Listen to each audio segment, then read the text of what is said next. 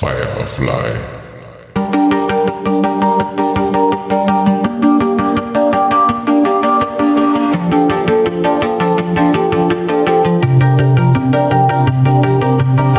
Hallo und willkommen zu einer neuen Episode des Drachentöter Podcast. Ich bin Mike und heute rede ich gemeinsam mit Max und Lanze, ihr kennt beide von der HP Lovecraft Lesung, über Firefly reden. Die Links dazu findet ihr wie immer in den Shownotes der Episode. Ja, hallo erstmal. Ich bin's der Lanze und der Max stellt sich sicher auch gleich vor. Ich glaube, ihr kennt den Max von der Lesung, die da vom Drachentöter Podcast aufgenommen wurde. Sag einmal Hallo Max. Hallo Max. Perfekt, wunderbar. Hallo Max. Ja, wunderbar. Und ich habe da die Schatten über Innsmouth gelesen, gemeinsam mit Michael und der Madita. Vor einiger Zeit, noch äh, vor Corona. Damals, vor Corona.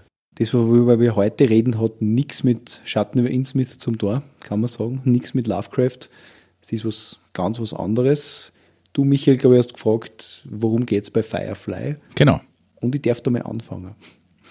Firefly ist eine der wahrscheinlich besten Science-Fiction-Serien, die es gibt. Drum hat es auch immerhin eine Staffel, eine ganze wobei sie nach wie vor Gerüchte um die Einstellung ranken. Angeblich lag es nicht an der Beliebtheit, es lag nicht am Geld, sondern es lag daran, weil die Serie sozusagen zu anarchistisch und zu kritisch war und das quasi in Amerika einfach nicht, nicht gut angekommen ist.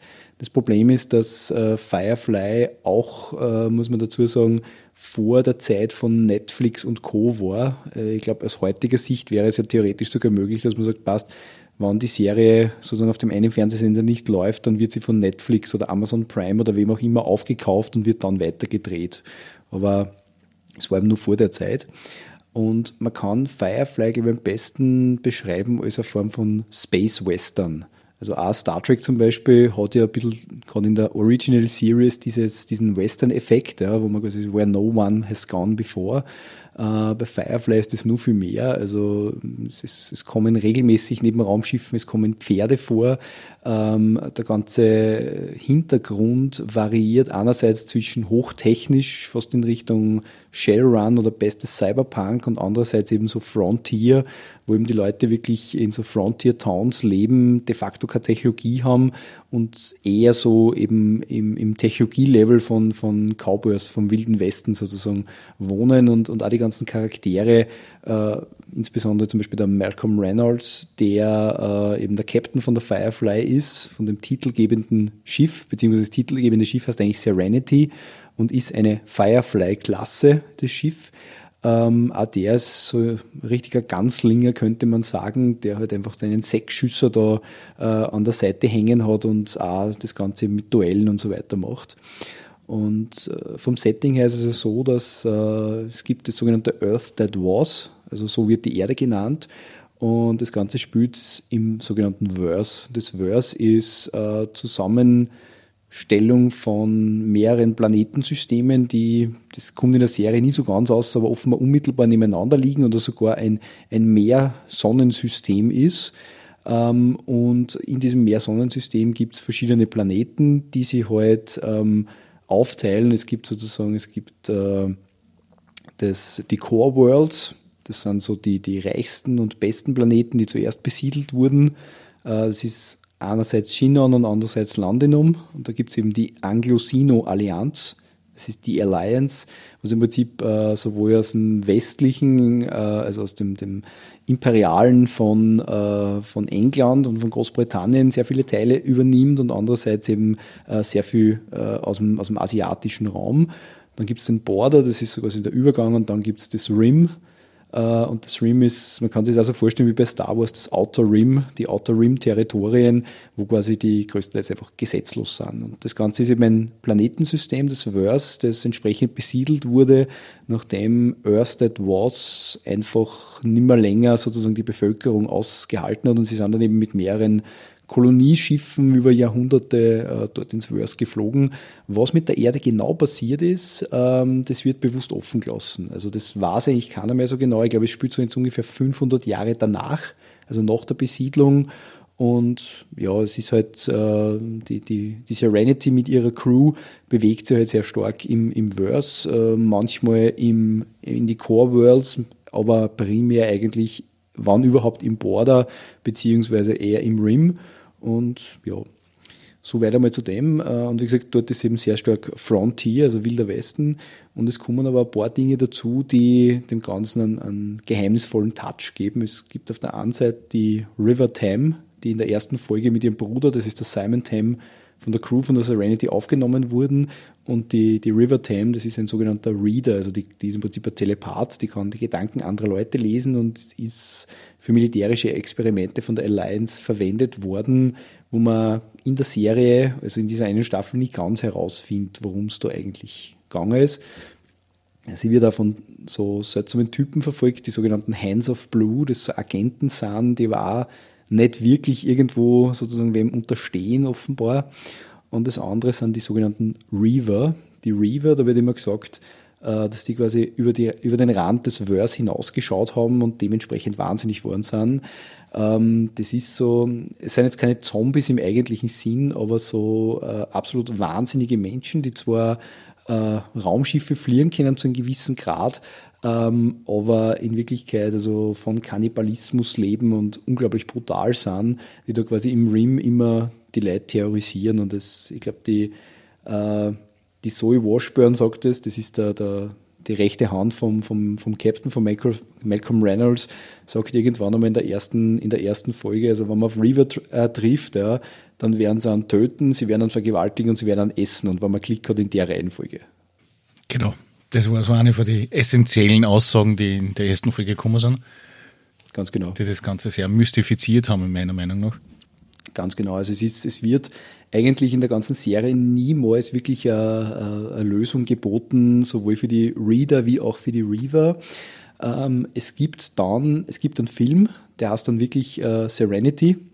Äh, und äh, also quasi e, der, der quasi die nicht unmittelbar, aber doch diese einzige erste Staffel sozusagen weiterspinnt und dann zumindest das Geheimnis der Reavers auflöst. Ähm, ich muss sagen, ich habe damals mit dem Film angefangen, habe die Serie nicht kennt, mir hat der Film wahnsinnig gut gefallen, hab, bin dann einmal auf Comics gestoßen zur Serie, die, die sozusagen das Universum ein bisschen erweitern und habe dann mal die Serie angeschaut. Also diese, ich glaube, es sind ja nur acht oder zehn Folgen, da bin ich mir jetzt nicht ganz sicher. 14 sind es. 14, danke. Danke. Ja. Man merkt, dass ich ein großer Fan bin. Ähm, und äh, das ist aus heutiger, Zeit, aus heutiger Sicht, würde man sagen, einfach binge-watch-worthy, weil es einfach, wenn man eine Folge gesehen hat, man kann nicht genug kriegen. Es ist wirklich, also alle Folgen sind eigentlich wahnsinnig gut gemacht. Und es ist dann wirklich ein trauriger Moment, wenn man dann sagt, okay, es ist jetzt aus. Ja. Und aus meiner Sicht ist der Film eigentlich gar, auch nicht mehr so gut wie die Serie. Es ist ein guter Abschluss, aber im Nachhinein betrachtet war es für mich gescheiter, dass ich mit dem Film angefangen habe. Und ja, ich meine, was ich auch dazu sagen muss, es gibt einfach eben erweiternde Comics zu der Serie, ähm, die das Universum erweitern und ähm, die ja äh, da auch sehr gut noch reinpassen, wenn man einfach neues Futter haben möchte. Mittlerweile gibt es ja die ersten Romane dazu. Man muss ja vielleicht nur dazu sagen, dass äh, Firefly eine Science-Fiction-Serie ist vom Grandmaster, nämlich vom Joss Whedon. Der Joss Whedon ist uns nicht nur bekannt, weil er, glaube ich, bei vielen Marvel-Filmen, soweit ich mich erinnern kann, auch wesentliche Hand drinnen gehabt hat, sondern Personen in meinem Alter noch von Buffy the Vampire Slayer und Angel. Und man muss trotzdem sagen, was der Joss Whedon angreift, ist einfach gescheit klasse. Man muss fairerweise jetzt nur anerkennen, Joss Whedon ist nicht nur Buffy und Co., das ihm eher nicht so geschaut habe, aber eher unbekannt sind zum Beispiel Chasing the Wheel Warriors eine der bekanntesten Animationsserien, die er eigentlich gemacht hat, irgendwie in die 80er oder so. Ja, das kenne ich wieder nicht. Bei, nee, es ist bei Babylon 5 und ich glaube auch bei Battlestar Galactica, ähm, also bei der neuen Version, er hat einfach Folgen dafür geschrieben. Stöhnweise. Und, und also er, er taucht so richtig als Produzent, taucht er für uns jetzt primär bei Buffy the Vampire Slayer, Angel und eben bei äh, dann äh, bei Serenity bzw. Firefly auf, aber vorher, also er taucht immer wieder auf und, und sein Name, muss man ganz ehrlich sagen, garantiert einfach eine gewisse Qualität. Das merkt man auch da. Also es sind wahnsinnig gute, gute Plots, wahnsinnig gute Charaktere, ein wahnsinnig interessantes Setting einfach.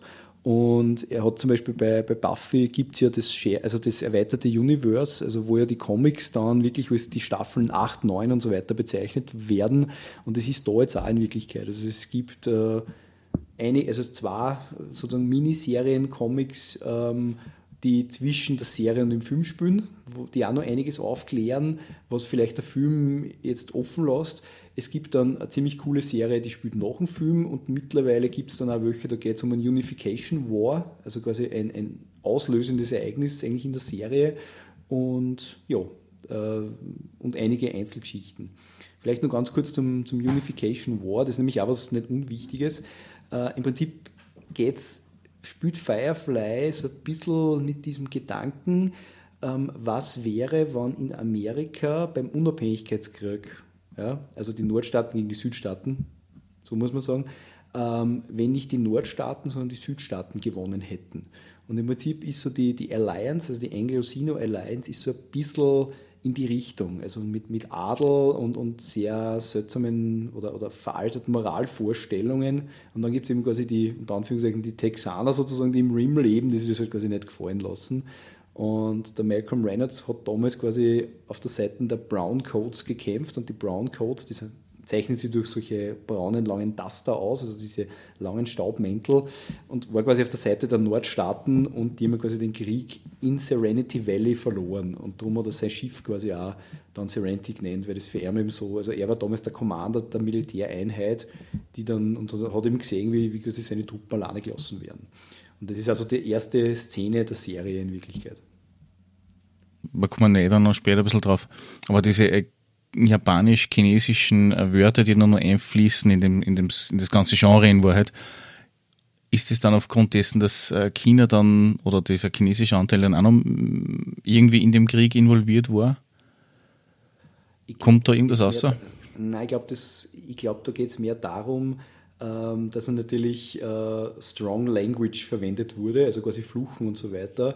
Und ich glaube, dass es einfach jetzt einfacher war für den Joss Whedon, statt dass er da irgendwie, ja, so wie bei, wie bei Battlestar Galactica, dieses Frag zum Beispiel, ja, also was halt das Wort Fuck ersetzt, dass er halt einfach das komplette Fluchen auf, auf Mandarin umstellt und dadurch, glaube ich, so diese, diese, diese Ratings, die es eben im amerikanischen Fernsehen gibt, einfach umgehen kann. Mhm. Ja, das war der Hauptgrund. Das Spannende an der Sprache von der Serie und auch vom Film ist ja die sehr eigene Sprache, die der Joss Whedon erfunden hat. Ist Simplified English und Simplified, Simplified Mandarin, mehr oder weniger. Ähm, mit, mit Sprachexperten und ich habe mir sehr viele Hintergrundsachen angeschaut über, über die Serie und da ist es halt auch ganz deutlich worden, dass der Joss Whedon in der Zeit, in der es die, die Serie trat haben, eigentlich nur noch so spricht, wie die Charaktere, die er erfunden hat. Und das ist schaut sehr, sehr eigen. Da hat er ähm, sehr alte Wörter wieder ausgegraben, die jetzt eigentlich im englischen Sprachgebrauch überhaupt nicht mehr üblich sind. So wie zum Beispiel Shindig oder so, ähm, als, äh, als was, was Tolles, als, als Fest und, und solche Dinge. Das ist, also wenn man sich das auf Englisch anschaut, das ist unglaublich gut und die, die Schauspieler machen das auch richtig ähm, beeindruckend, dass man das halt einfach äh, eine eigene Sprache sprechen und nahtlos fließend, wenn es dann fluchen oder sehr traurig sind, in dieses einfache Chinesisch einrutschen. Und bei dem, ähm, bei dem anderen Spiel, das es da gibt, bei dem Pen and Paper, ist ja sogar so ein Sprachführer dabei, wo man sich dann auch ein paar so chinesische Phrasen und Wörter außernehmen kann, wenn man das verwenden möchte zum Fluchen. Natürlich ist es ein super Trick gewesen, um eben so Strong Language zu umgehen im amerikanischen Fernsehen, weil die fluchen heute ganz schlimm und auf viele Generationen in die Vergangenheit und Zukunft ähm, die Familie verfluchend und so, aber auf Chinesisch versteht es keiner und deswegen darf es sein. Also mit Untertitel. ja, genau. Man muss ja vielleicht dazu sagen, dass äh, ich finde, dass durch diese Sprache, das, das merkt man, finde ich auch beim, beim Tolkien und so weiter, also Sprache ist ja was für uns sehr Wichtiges über Sprache kann man sehr viel transportieren und Sprache hilft, äh, und das ich jetzt aus dem Rollenspielgedanken heraus, extrem viel vom, vom Worldbuilding. Also Sprache schafft Identität. Und das glaube ich, ich meine, natürlich wird der Hauptgrund gewesen sein mit dem auf Mandarin fluchen, ähm, um eben das R-Rating zu umgehen oder diese Ratings, aber äh, es macht das Ganze um ein Eck glaubhafter die ganze Geschichte. Also es ist jetzt nicht irgendwie äh, äh, eine Zukunftsversion. Es gibt ja viele so Serien, die über eine Staffel nicht hinausgekommen sind, die gute Ideen gehabt haben, aber in Wirklichkeit halt äh, das sehr halbherzig gemacht haben. Also meine, mein Lieblingsbeispiel muss ich da trotzdem sagen, obwohl ich von der Serie trotzdem sehr viel Holz und sie hat auch mehr wie eine Staffel gehabt, das ist zum Beispiel Sliders. Also die Grundidee von Sliders, von wegen wir haben parallele Realitäten, das war damals eigentlich was, das hat es noch nicht wirklich gegeben. Aber es ist halt dann immer so gewesen, ja, wir springen in der Welt und das ist genau eine Sache anders und das ist halt in der folgenden eine Stunde ist das jetzt wichtig. Ja. Und stellenweise Dinge, die, wenn man sagt, vom Worldbuilding her, wenn man so rollenspieltechnisch sieht, äh, auch oft nicht so viel Sinn machen, ja, wo du dann sagst, okay, warum das dann? Es gibt zum Beispiel Ja, bei Sliders, das ist, äh, das ist ein ganz spezielles Thema. Äh, ich liebe die ersten dreieinhalb Staffeln von Sliders, solange der Professor Maximilian Arturo dabei ist, der John Rhys Davis, der dann in Gimli spielt bei Herr der Ringe. Ähm, da, da, ist es toll. Aber sie haben von Anfang an, ähm, es ist eine Kinderserie, also nur mehr als andere Science-Fiction-Serien. Ähm, und sie haben sich da nicht recht viel Gedanken gemacht, weil das, das, eines von den bekanntesten Problemen bei Sliders ist das Geldproblem. Irgendwie ist auf jeder Welt, können sie immer das Geld von der, nächsten, von der vorherigen Welt verwenden, obwohl das eigentlich gar keinen Sinn ergibt. Warum wird überall dasselbe Geld gemacht werden? Und lauter solche Dinge. Es ist eine sehr einfache Serie mit sehr einfachen Ideen, die, ähm, die dann kaputt gemacht worden ist. Und jetzt möchte ich wieder zurückkommen zu Firefly. Ähm, dasselbe Schicksal hat leider Gottes auch Firefly erlitten, dass es ähm, von den Produzenten zerstört worden ist. Weil die, Serie, die Folgen von der Serie sind nicht so erschienen im Fernsehen, wie es der Joss Whedon geschrieben hat sodass man es teilweise nicht verstanden hat, warum jetzt Charaktere schon so weit sind, weil manche sind halt eh schon lang benannt. Die Crew von der Serenity kennt sie gut, aber es kommen eben Neiche dazu und die, dann ist es so ausgestrahlt worden, dass halt plötzlich sind die viel weiter in einer Charakterentwicklung, in der zwischenmenschlichen Beziehung auch, sodass das sodass die Leute das dann nicht verstanden haben. Und die Produzenten haben aber gesagt, na, die letzte Folge war sehr ruhig, jetzt brauchen wir wieder mehr Action. Und dann haben sie einfach irgendeine von den fertigen Folgen genommen und gesagt, die streuen wir jetzt aus. So dass dann verwirrend war und dann sogar schon abgesetzt worden ist, bevor die letzte Folge ausgestreut worden ist. Ich glaube, es sind nur elf von den 14 Folgen ausgestreut worden. Das heißt im Endeffekt das Problem, was eigentlich Star Trek äh, die Original Series gehabt hat, nachdem sie es eigentlich, also von der Zeit her, unterschiedlich von der Reihenfolge die Serien ausgestreut haben. Ja, genau. Es ist, das war bei Sliders dasselbe. Da, da kennt man sich auch nicht aus, wenn man, wenn man die, sich das anschaut. Das ist ja eh alles aufgezeichnet, wie es ausgestreut worden ist damals. Da hast keine Chance als Zuschauer, dass du die auskennst. Vor allem, das, das war ja damals eine Zeit, wo das noch nicht so ähm, berühmt war, dass man ähm, äh, Charakterentwicklung über mehrere Folgen oder über ganze Staffeln oder vielleicht sogar mehrere Staffeln macht. Das ist ja das, was beim ORF zum Beispiel noch immer nicht angekommen ist, dass Menschen gern mit Charakteren in Fernsehserien mitleben. Und ähm, ORF und damals ist man davon ausgegangen, dass eine Folge ist ein abgeschlossenes Ding und fertig. Und das haben die Produzenten damals auch noch nicht verstanden. Das ist leider so bei Firefly. Ja, aber da muss ich jetzt der Lanze brechen. Es ist nicht nur beim ORF so, das ist fast überall so. Wenn es nicht gerade Eigenproduktion ist vom ORF oder ZDF oder sowas, hast du das fast überall. Also es ist wurscht, ob es jetzt Knight Rider war, es ist wurscht, ob das jetzt irgendeine andere Vorabendserie war. Sie bringen es alle durcheinander. Wurscht, ob sie es wieder ausstrahlen oder was. Es ist einfach, äh, ja, ein Graus in Wahrheit. Es ist ein Graus. Es ist aber dafür, ich möchte noch was dazu sagen, wenn, wenn man jetzt das so anschaut, ähm, diese 14 Folgen, das gibt, waren dann trotz allem so beliebt bei den äh, Zusehern und Zuseherinnen, dass es einen äh, über Jahre eine Flut an Briefen gegeben hat und Anrufen bei den Produzenten, sodass irgendwann gesagt haben, wisst ihr was, liebe Leute, wir geben jetzt dem Joss Whedon nochmal Geld für einen Film dann kann er diese losen Enden, die es noch gibt, so wie es er will, zusammenbinden und dann bitte ruft es uns nicht mehr an. Und dann hat er diesen Film dran dürfen. Ich hätte gedacht, ähm, das war ein bisschen so Kickstarter-mäßig. Nein, das hat es damals noch nicht gegeben. Also nein, das, nein, das war nicht Crowdfunding, das war wirklich ähm, reines, das ist eine von den erfolgreichen Fankampagnen gewesen eigentlich, wo die Fans das durchdruckt haben, dass es dann was gibt.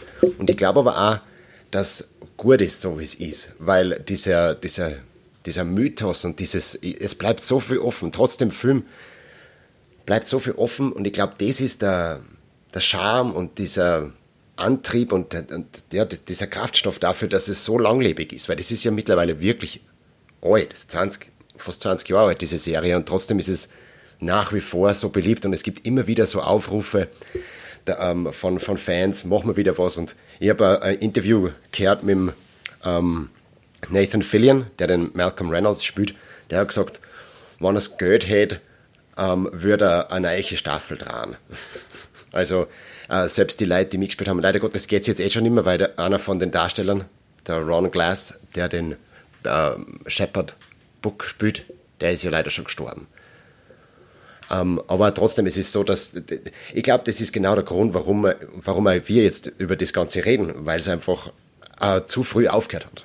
Ich muss ja fairerweise dazu sagen, dass der Nathan Fillion ja eigentlich durch die Serie erst so richtig berühmt worden ist in Wahrheit und dann in weiterer Folge durch den Film. Also die Vorabendserie, die er jetzt hat, ist ja eher, äh, äh, wie soll ich sagen, ein Randprodukt von seiner Berühmtheit, meiner Meinung nach.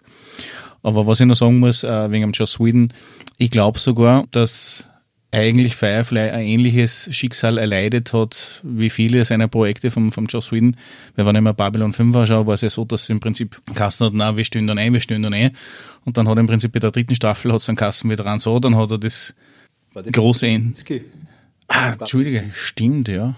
Entschuldigung, da muss ich jetzt kurz stoppen, weil wer weiß, sonst kriegen wir noch, sonst kriegen wir noch Brief, ja. Ja, definitiv. Nein, das muss ich rausnehmen. Der Michael, der Michael, nein, nein, du brauchst das nicht rausnehmen, weil äh, ich finde, es ist ein gutes Beispiel dafür, weil beim Strawinski nämlich, also ich hoffe, dann spricht man so aus. Straczynski, ähm, glaube ich, spricht man. Straczynski, ja.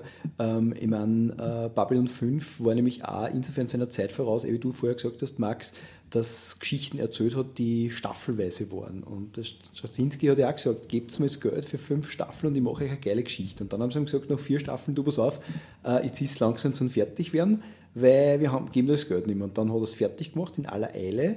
Und dann hat er nur sozusagen die fünfte Staffel dranhängen dürfen. Müssen sogar, Problem, ja. müssen, ja, mit dem Problem, dass dann halt einfach die Geschichte, diese epische Geschichte von Babylon 5 eigentlich erzählt war und die fünfte Staffel zumindest mir jetzt nicht mehr so gut gefallen. Und das ist auch da ein bisschen so die Geschichte.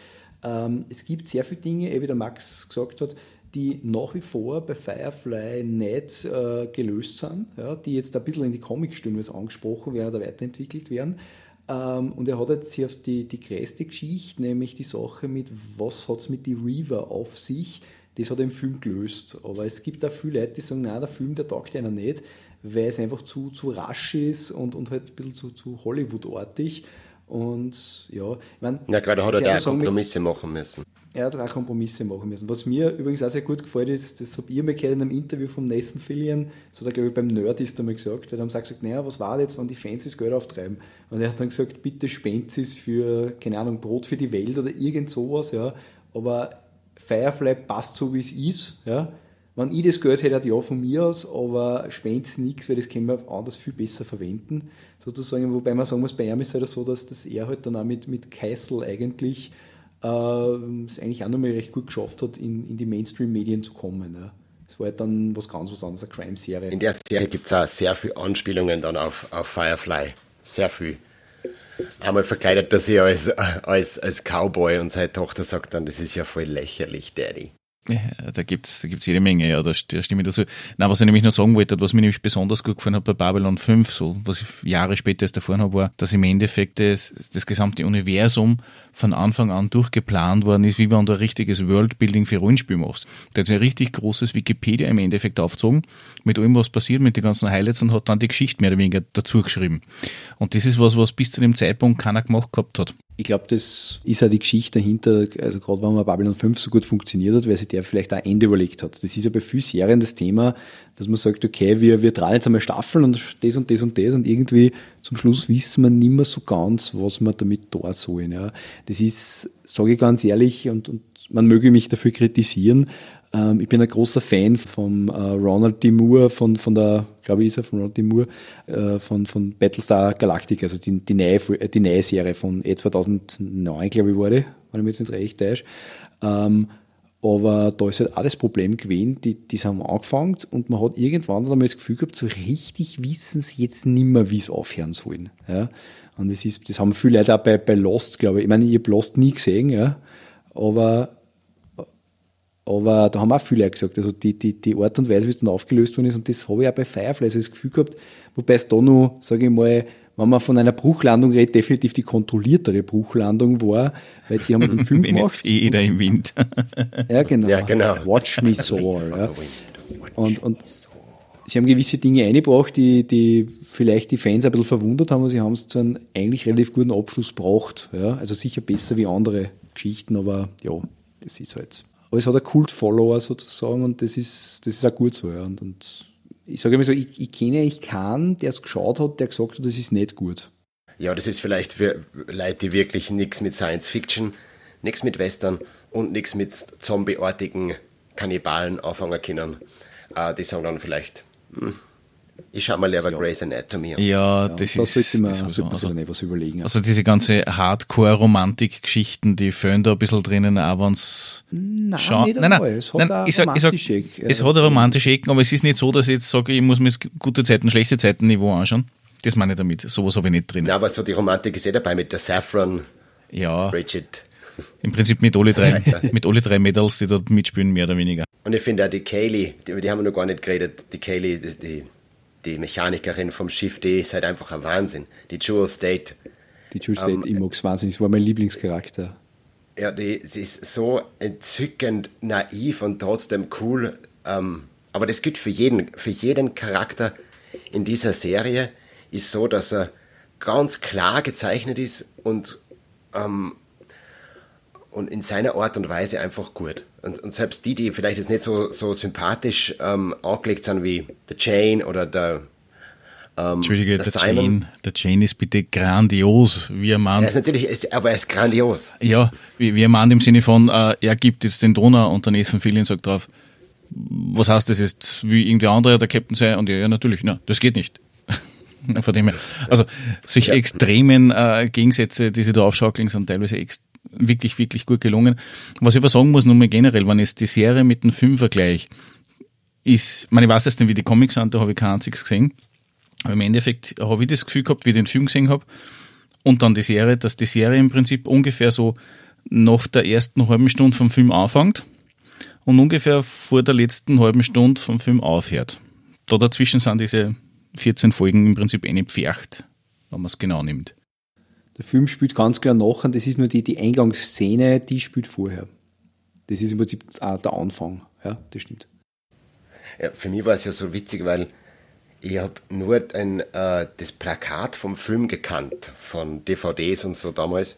Und das, ich glaube, das bekannteste in, in, bei uns war das, wo die River Tam mit so einem Seitenausfallschritt und einem Schwert steht. Und das und ist ja sehr, äh, ja, ja genau, und es ist jetzt sehr äh, ein bisschen, es ist so äh, asiatisch angehaucht, dieses ganze Plakat. Und ich habe mir gedacht, das ist ein Martial Arts Film und habe mich dafür gar nicht interessiert. Und jetzt mal wieder bin ich auf den Film gestoßen und habe mir aber nicht gekauft, nicht angeschaut, nichts. Und dann ähm, hat der Michi, der Lanze, mir gesagt, hey, schau dir mal die Serie an. Und dann bin ich drauf gekommen, dass das dann der Film zu der Serie ist. Und ich habe mir gedacht, das gibt's nicht, wie lange ich mich verwehrt habe, weil das Sujet mich nicht angesprochen hat. Und da weiß das auch für mich eine von den besten Serien, die es insgesamt gemacht haben bis jetzt. In, in dem Bereich der Serien. Das war das, das war das Problem, da muss ich ganz kurz einhaken. Ähm, es war das Problem, dass eben ähm, in, auf, auf dem, also wenn man sich das Filmplakat anschaut, ich habe mal so ein, so ein großes Filmplakat gekauft auf dem Flohmarkt, das hängt heute noch bei mir in mein Homeoffice-Man Cave ähm, und das ist, ich meine, was wahnsinnig interessantes ist das, also auch von der Vermarktung her, weil es steht drauf, Serenity und dann drunter der deutsche Titel Flucht in neue Welten. Ja, was mit dem Konzept der Serie nichts zu tun hat. Also ja, die Hintergrundgeschichte. Ja. Und dann siehst du eben vor ein paar Leute, die hinter vor einer Explosion stehen, auf die man nicht schaut, weil coole Leute schauen ja nicht auf Explosionen. Und eben äh, ein zentrales Bild ist eben die, die River, die dort eben mit, mit einer, mit einer so einer Axt und so, einer, so, einer, so einer Claymore mehr oder weniger, also so einer, so einer grob gehauenen Klinge da ist. Und es schaut eben, eh wie du sagst, sehr Martial Arts-artig aus. Und man muss dann dazu sagen, dass äh, erstens einmal Flucht in neue Welten, das, das ist gerade einmal die ersten zwei Minuten, wann überhaupt mit im Film, muss einfach erklären die ganze Geschichte, ja. So ein bisschen für, hey, Leute, die es noch nicht kennen, ja. Und diese, diese, also wo die River wirklich mit solchen Waffen kämpft, das ist, glaube ich, auch zwei Minuten am Ende des Films einmal. Und nur weil es die Waffen von den Reavers gekriegt, ja. Aber, aber sonst, ja. Ich meine, was mir wahnsinnig gut gefallen hat an einem Film ist einfach die, die, die ersten paar Minuten, wo die Perspektive zweimal wechselt, so in die Richtung. Das haben sie ziemlich cool gemacht. Ähm, und dann eben auch mehr oder weniger der, der Job, den die dann am Anfang so machen, also letztlich eine Bank ausrauben und äh, wo sie dann quasi auf die Reaver treffen, da ist gleich einmal viel Action drinnen dann wird es ein bisschen schwieriger, weil es die dann nicht mehr ganz, ganz auskennst. Und was zum Beispiel dann auch das Thema ist, ist das, ähm, sie haben in der, in der Serie haben sie quasi immer einen Kontakt. Ja? Das ist der Badger. Der Badger, das ist äh, der King of the Dung wird er beschrieben im Rollenspielbuch, also quasi so der lokale Crime Lord, ja, der auch von einem extrem coolen Schauspieler gespielt wird, den ich jetzt nicht vom Namen her weiß. Der spielt dann zum Beispiel bei Battlestar Galactica spielt er in Romo Lampkin, also so ein, so ein, so ein Rechtsanwalt, der dann in Gaius Baltimore verteidigt. Ja. Und im, im Film gibt's in Badger aber nimmer, sondern da gibt's dann zwar so Nachtclubbesitzer, so Zwillinge, das sind Fenty und Mingo. Ja. Die sind zwar an sich auch cool, aber wenn du natürlich jetzt das gewohnt bist, dass die halt immer zum Badger gängen, ja, ähm, und dann kommen auf einmal zwei, die hast du noch nie vorher gesehen, ja, das ist so das. Also sie, sie führen im Film eigentlich neue Charaktere ein, wo man sich manchmal fragt, warum. Sie haben ja eh coole Charaktere in der Serie gehabt. Ja. Muss man dazu sagen. Also es gibt einen Film. hat dann der Schauspieler keine Zeit gehabt. Wahrscheinlich, ja. Der Mr. Universe, das ist jetzt auch einer, wo ich sage, okay, äh, interessant, das ist so ein bisschen der Superhacker, ja, so das Whisky, aber so richtig, äh, er kommt einfach zu aus dem Nichts, ja, und das ist also so, ja, den kennen wir schon lange und so, und das in der Serie nie gesehen, ja. Und das war dann oft ein bisschen schade wegen einem Untertitel oder deutschen Titel, das war ja bis Mitte der, also bis Ende der 2000er fast, äh, bis Mitte, ja Mitte bis Ende der 2000er fast noch gang und gäbe, dass man einen deutschen Titel genommen hat, der vielleicht nicht wirklich passend war. Ganz schlimm war das in die 80er Jahre und in den 90er Jahren mit den Kinofilmen. Aber es ist ja doch nur immer so schräg, weil ähm, das, letztens haben wir wieder darüber geredet, es gibt ja Zootopia, der Animationsfilm, wo der, der, der, kleine Hase in der großen Stadt Polizistin werden möchte. Und auf Deutsch heißt der Zoomania. Und da denke ich mir so, irgendwas. Es ist nicht erklärlich für mich. Ich glaube, dass bei uns mit Zootopia weniger was zum Verbinden ist als mit Zoomania. Ich glaube, dass das eher vor dem Hintergrund kommt in dem Sinn. Das Wortspiel geht nicht so auf mit dem Utopia, Zootopia und so. Aber gut, trotzdem ist es für mich irgendwie schräg, wenn er jetzt gleich einen anderen Namen nehmen soll und nicht so halbert. Weil du gesagt hast, du hättest da den Film eigentlich nicht wirklich angeschaut. Bei mir war es ein bisschen anders. Und zwar habe ich schon mitgekriegt gehabt, dass der ins Kino gekommen ist und habe mir aber ein bisschen verwehrt. Ich glaube, es war wegen einem Plakat. Ich bin mir aber nicht ganz sicher. Ich glaube eher vom Plakat her. Und ich habe dann eine Bekannte gehabt, die äh, aushilfsweise in, in einem Kino gearbeitet hat und hat gesagt, der Film ist voll gut, der gefällt mir definitiv und ich bin dann, dann drinnen gewesen und ich war begeistert davon und habe es dann Jahre später erfahren, dass es überhaupt eine Serie dazu gibt. Ah, okay, steil. Es ist irre. Und ich schaue mir beides immer wieder gern an, weil es einfach wirklich gut ja, geschrieben sind und, und eben die Charaktere leben und, und äh, Fortschritte sieht.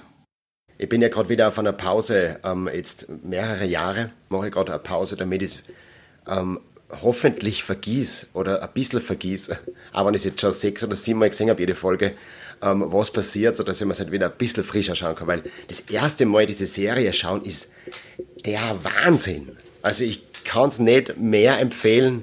Es ist so geil und jede Folge ist eins wieder geiler und da gibt es so viel, so Stöhnen, was du denkst, das gibt es nicht. Und dann sind es witzig und spannend und ja, also und da gibt es Twists dabei und äh, na. Max, ist es nicht generell so, dass man sich im Prinzip wieder in die Situation zurückwünscht, wenn man äh, eben ein einzigartiges Erlebnis gehabt hat, ja, das wieder und immer wieder zu erleben zu können? Immer und wieder, total natürlich. Es, es geht eh nicht mehr, aber trotzdem, es ist halt einfach, ich meine, mittlerweile kann ich mitreden oder so viele Zitate ausschießen. Alleine der Niska ist so super. Apropos Niska, da möchte ich noch was dazu sagen. Es gibt ja, weil es eben nur diese 14 Folgen und den Film gibt, so viel Fanfiction äh, dazu und auch Fanfilme. Und da gibt es einen Film, der heißt Brown Coat. Der ist, der ist mit ähm, Crowdfunding entstanden.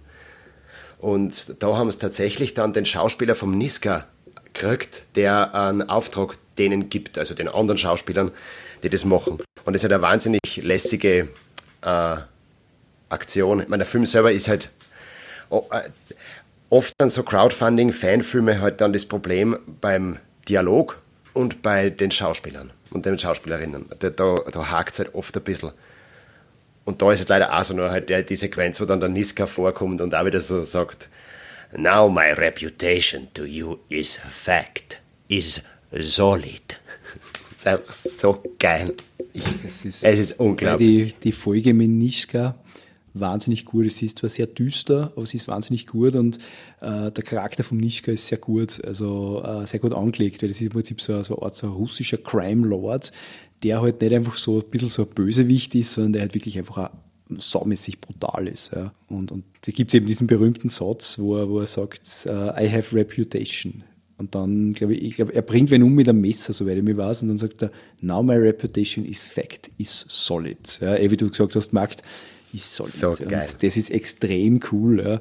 Also wo, wo, wo, man, wo man nämlich dann auch sowas hat, so für die Firefly Crew, die halt auch so immer unterm Radar und immer so halblegal und manchmal illegal arbeitet, wo man halt auch dann so, man sieht in der Serie so, okay, jetzt haben wir uns vielleicht mit wem eingelassen, das ist auch für uns zu viel. Ja, da kommen wir nicht mehr wirklich so gut aus, ja? oder schaffen wir das, dass wir da heil wieder rauskommen? Ja, genau, und das ist, das ist sehr interessant, ja, weil es, weil es einmal einfach ja, dem Universum eine gewisse Tiefe gibt, sage ich jetzt einmal. Es ist generell. Ja, Tiefe, Breite. Es gibt einfach, es gibt einfach so, so, es gibt eben nicht nur die Allianz, ja, also die Alliance mit den mit die Feds, so heißen im Prinzip dort die Regierungstruppen, die also die Police Force immer sind, im Prinzip halt so die, die berühmte Kavallerie bei, bei den Western, ja. Ähm, es gibt halt eben auch die Reaver und, und äh, ja, dann eben diese verschiedenen Interessensgruppen, wie zum Beispiel ein Badger, der halt nicht wirklich so gefährlich ist, aber die Leute halt gern bescheißt. Dann der Nischka, der halt sehr gerade ist, aber halt ist nicht gefährlich. Oder ja, dann zum Beispiel den, die, die, äh, die Companions sozusagen, über die man noch gar nicht geredet. Das ist auch sehr schön. Ja. Vielleicht magst du es erzählen, Max, dann. dann. Die, die Companions sind, die haben eine eigene mehr oder weniger eigene Folge sogar bekommen. Mit, also da sind es zumindest, ähm, kommt, kommt sehr stark vor. Die Inara ist, die, ist eine Companion, die halt irgendwie mit einer Zweckgemeinschaft mit Malcolm Reynolds lebt, wobei man auch nie wirklich erfährt, zumindest meines Wissens noch, was genau zwischen den zwei Grenzen ist. Aber man merkt, jedes Mal, wenn der Malcolm mit einer anderen Frau anbandelt, wird die Inara ein bisschen eifersüchtig oder bockig, unrund. Äh, und andererseits taugt es im Malcolm Reynolds nicht wirklich, dass die Inara halt ein Companion ist. Und ein Companion ist in der Welt quasi, wie soll man sagen, eine Edelprostituierte, mehr oder weniger. Aber sehr romantisiert um, wahrscheinlich. Nein, es geht mehr in Richtung Geisha. Also es ist, es ist, eine, es ist eine amerikanisierte Version einer Geisha, die aber auch nicht nur auf die schönen Künste geht, sondern auch sehr klar in Richtung äh, eben, eben eine Mischung, wie du sagst, Max, eine Mischung aus Edelprostitute und Geisha. Genau, und, und halt auch einen wahnsinnig hohen gesellschaftlichen Status hat dadurch.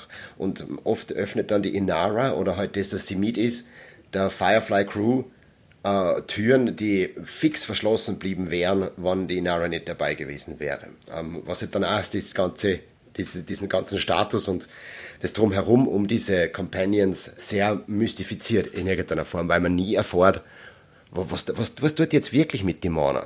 Ähm, und es, teilweise versteht man schon, ja, es geht doch auch sehr stark ins Körperliche, ins Sexuelle. Auf der anderen Seite sind es aber auch wieder sehr charmante Diplomatinnen, diese, diese Companions. Und sind halt im Endeffekt so, ja, Begleiterinnen, eh wie es der Name sagt, die halt sehr viel Einfluss haben. Und ähm, in, in der Hinsicht finde ich den Charakter und auch die Rolle und ähm, wie heißt die?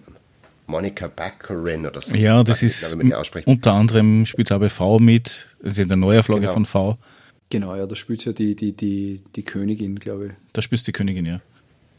Und das ist halt sehr spannend. Und gibt halt dem Ganzen, wenn wir zuerst ein bisschen darüber geredet haben, mit dem romantischen, da, ist halt nicht unbedingt, das ist nicht immer die eine Liebesgeschichte zwischen Malcolm und Inara, aber es ist irgendwas da.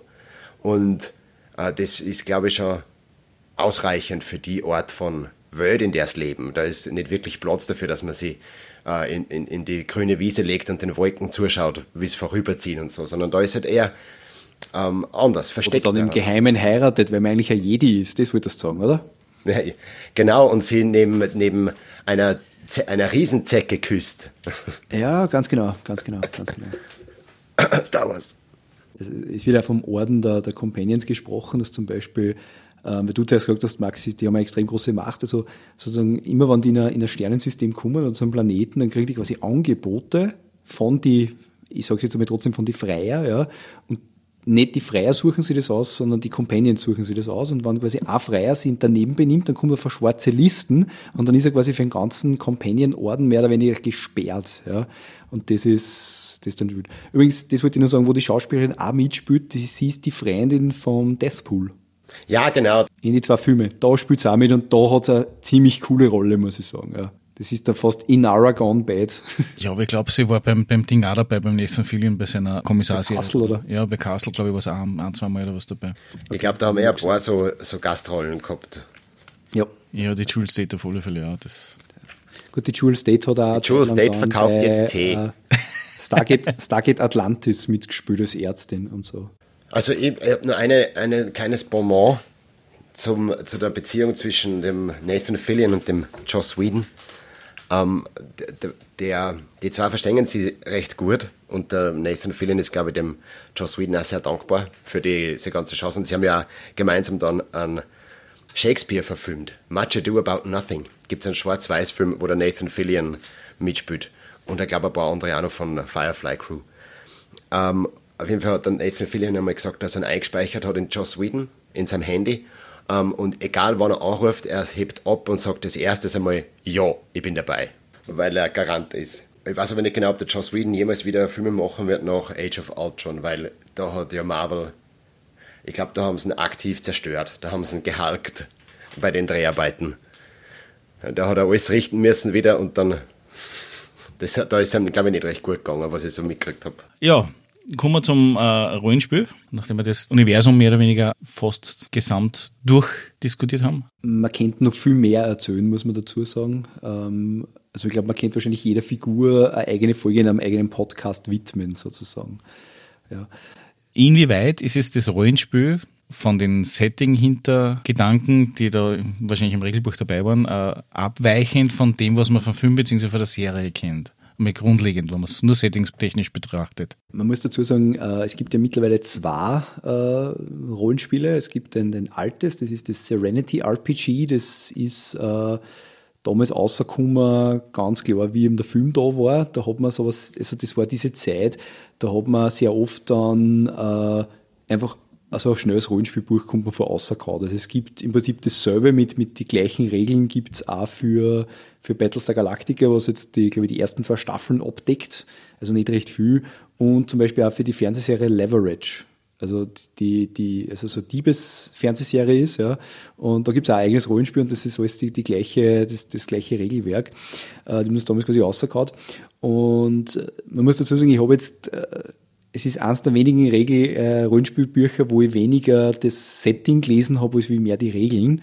Ähm, einfach aus dem Grund, weil mein Setting sehr gut bekannt war, ähm, war damals auch mein erster Spielleiterversuch, ja, das zu machen. Und ähm, ja, es hat mir einfach wahnsinnig Spaß gemacht. Ja. Es gibt jetzt, also die, die Regeln sind so, sage ich mal, sehr stark an Savage Worlds angelehnt in Wirklichkeit. Also diese Kombination mit Attribut und, und Skill und so weiter.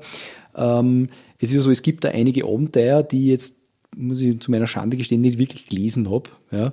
Und es gibt mittlerweile auch äh, eine zweite Edition, die eben äh, ein neues System sozusagen äh, auf ein neues System aufbaut. Das habe ich mir auch nicht wirklich eingelesen. Ich habe es natürlich aus, aus Sammleraspekten, aber ich bin mir quasi, also nicht mit Firefly RPG gespielt, das war eben dann das nächste, sondern ich mit Serenity RPG gespielt und äh, ja, ich habe es ich damals so gemacht, weil das Problem ist ja das, man kann im Prinzip, also man hat so ein bisschen das, das Problem, sage ich mal, mit wie, wie der andere Ring. Ja? Also wenn man jetzt, wenn man jetzt ein Herr der Ringe Rollenspiel spielt und, und man ist halt quasi im dritten Zeitalter, man kann entweder im ersten und im zweiten Zeitalter spielen oder theoretisch auch im vierten, gibt es ein bisschen Material dazu von Fans. Aber wenn man im dritten spielt, da ist halt dieses eine Ereignis, ähm, das quasi die, die Gemeinschaft des Rings ist. Und du kannst halt nur nebenher spielen. Das ist halt äh, bei so fixierten Geschichten halt immer ein bisschen das Problem. Und in Wirklichkeit ist halt Firefly auch sehr, sehr stark, nur ist Firefly trotzdem ein bisschen ein offeneres Universum. Erst durch den Film dann eigentlich mit der, äh, mit der Miranda Wave quasi, also wo dann eben auch der Ursprung von den Reavers erklärt wird, äh, wird es zu einem zentralen Punkt. Ja, bei Dr. Who, glaube ich, sogar bei Fixed Point in Time.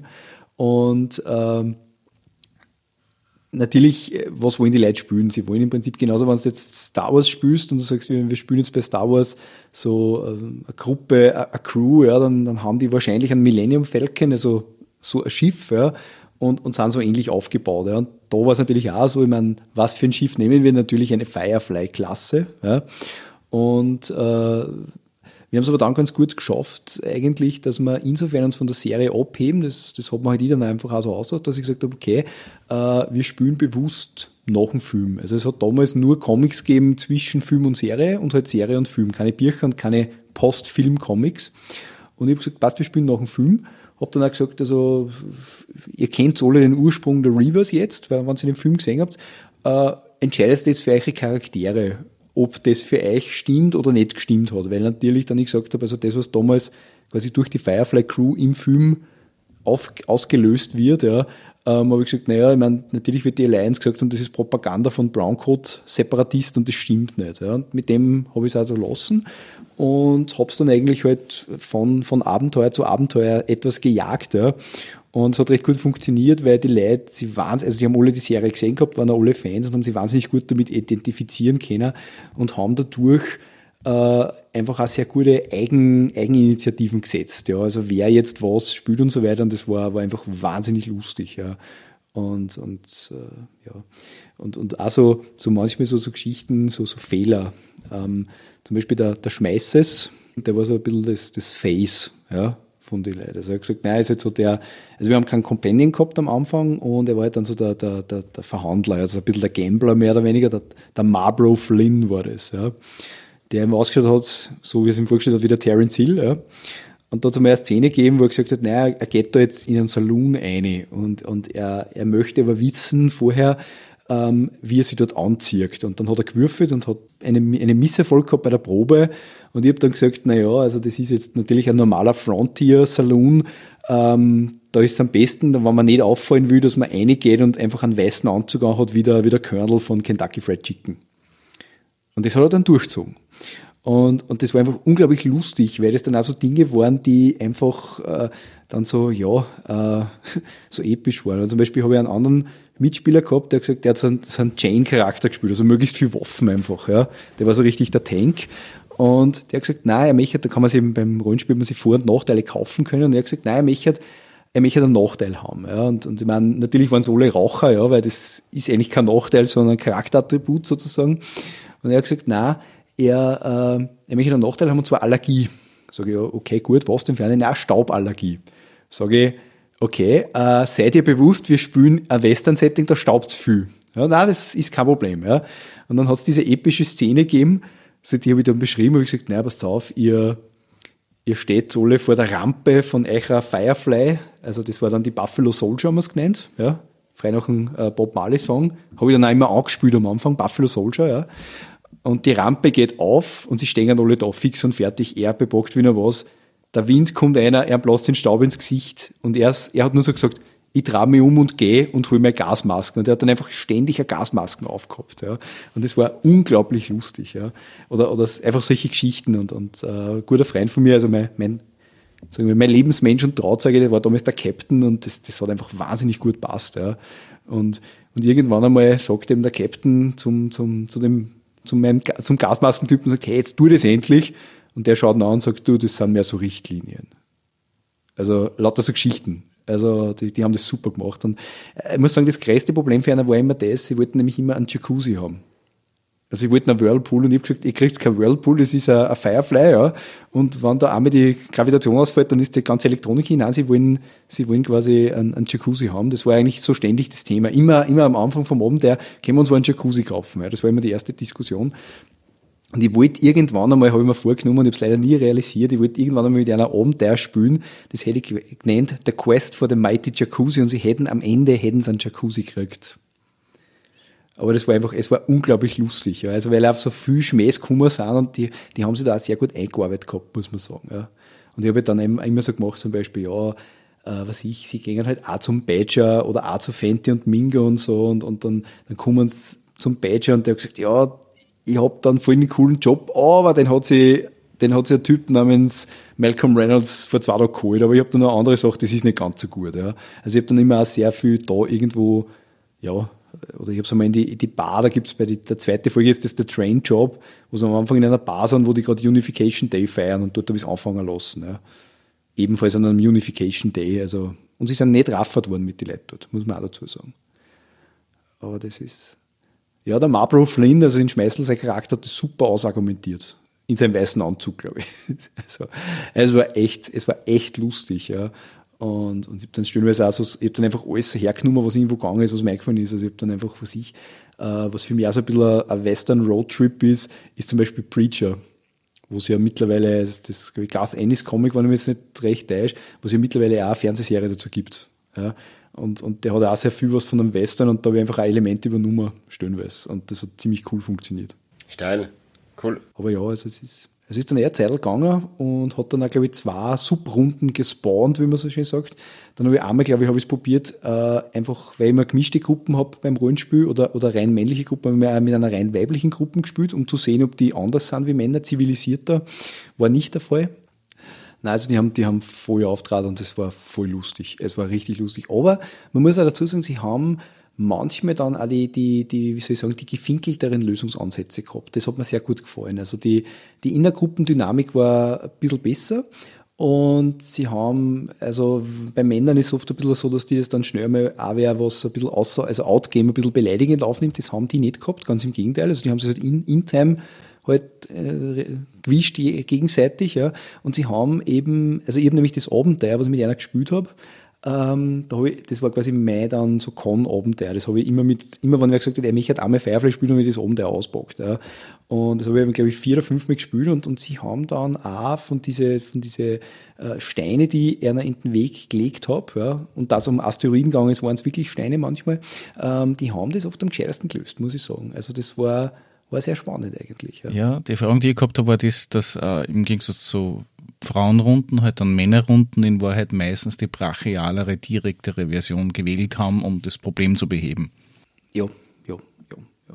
Wobei ich sagen muss, also wir haben damals Firefly, haben wir dann gespielt, zuerst war, war eine Frau dabei und dann zwei Frauen. Das hat eigentlich auch ganz gut funktioniert. Wobei es spannend war, ähm, wir dann die Leute, also die Spieler ein bisschen gewechselt haben. Also am, am Anfang waren die wirklich eine eingeschworene Crew, ja, und dann hat es ein bisschen gewechselt, dann hat der eine mal keine Zeit mehr gehabt und so, äh, wie die, hat sich die Gruppendynamik sofort da verändert. Das war ganz spannend zum sehen. Also es war, wie gesagt, waren meine Rollenspielanfänge, ja. Gut, dann kommen wir endlich zum heißgeliebten, zum Brettspiel. Genau. Ich selber habe es ja noch nie gespielt. Ich muss auf fairerweise sagen, das Rollenspiel habe ich auch nicht gespielt. Also weder das Serenity noch das Firefly. Und da wollte ich aber noch was sagen zum äh, Serenity und Firefly, was ich so mitgekriegt habe, weil ich ein bisschen recherchiert habe, noch parallel. Das erste war noch ein Cortex-System, was ähnlich ah, ist anscheinend wie das Savage Worlds, ja. Und das genau. zweite ist noch Cortex Plus, wo es zwar von den Würfeln her ähnlich ist wie bei Savage Worlds, also du verwendest auch alle, was es gibt in Wahrheit, aber anscheinend würfelst du und kreuzt du die besseren Ergebnisse und das zählt dann oder so, wenn ich das danke, richtig verstanden danke. habe. Ja. Ganz genau, es sind nämlich die, die Cortex Rules sind in Wirklichkeit. Ja, das stimmt, genau. Cortex.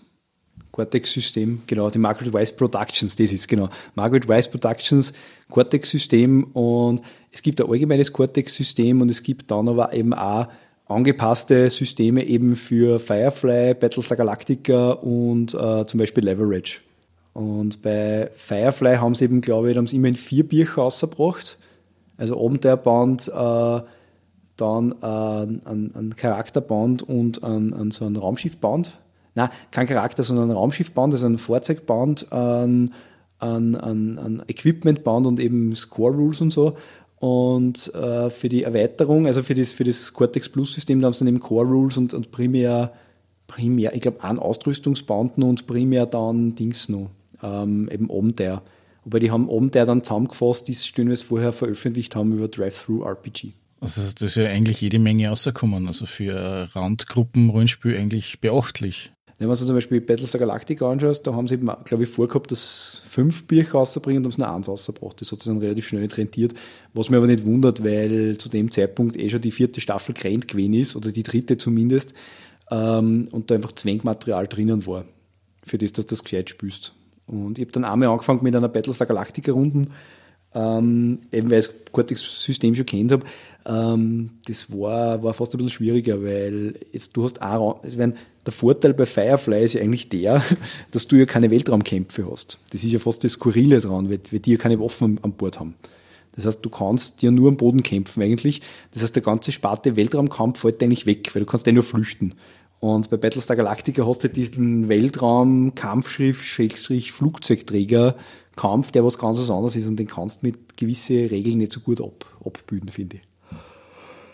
Sechster möchte ich gerne noch was dazu sagen zur Serie, wenn ich darf. Weil es nämlich, glaube ich, die erste Serie war, die im Weltall spielt, die keinen Ton im Weltall hat. Ähm, also, Battlestar Galactica, ja.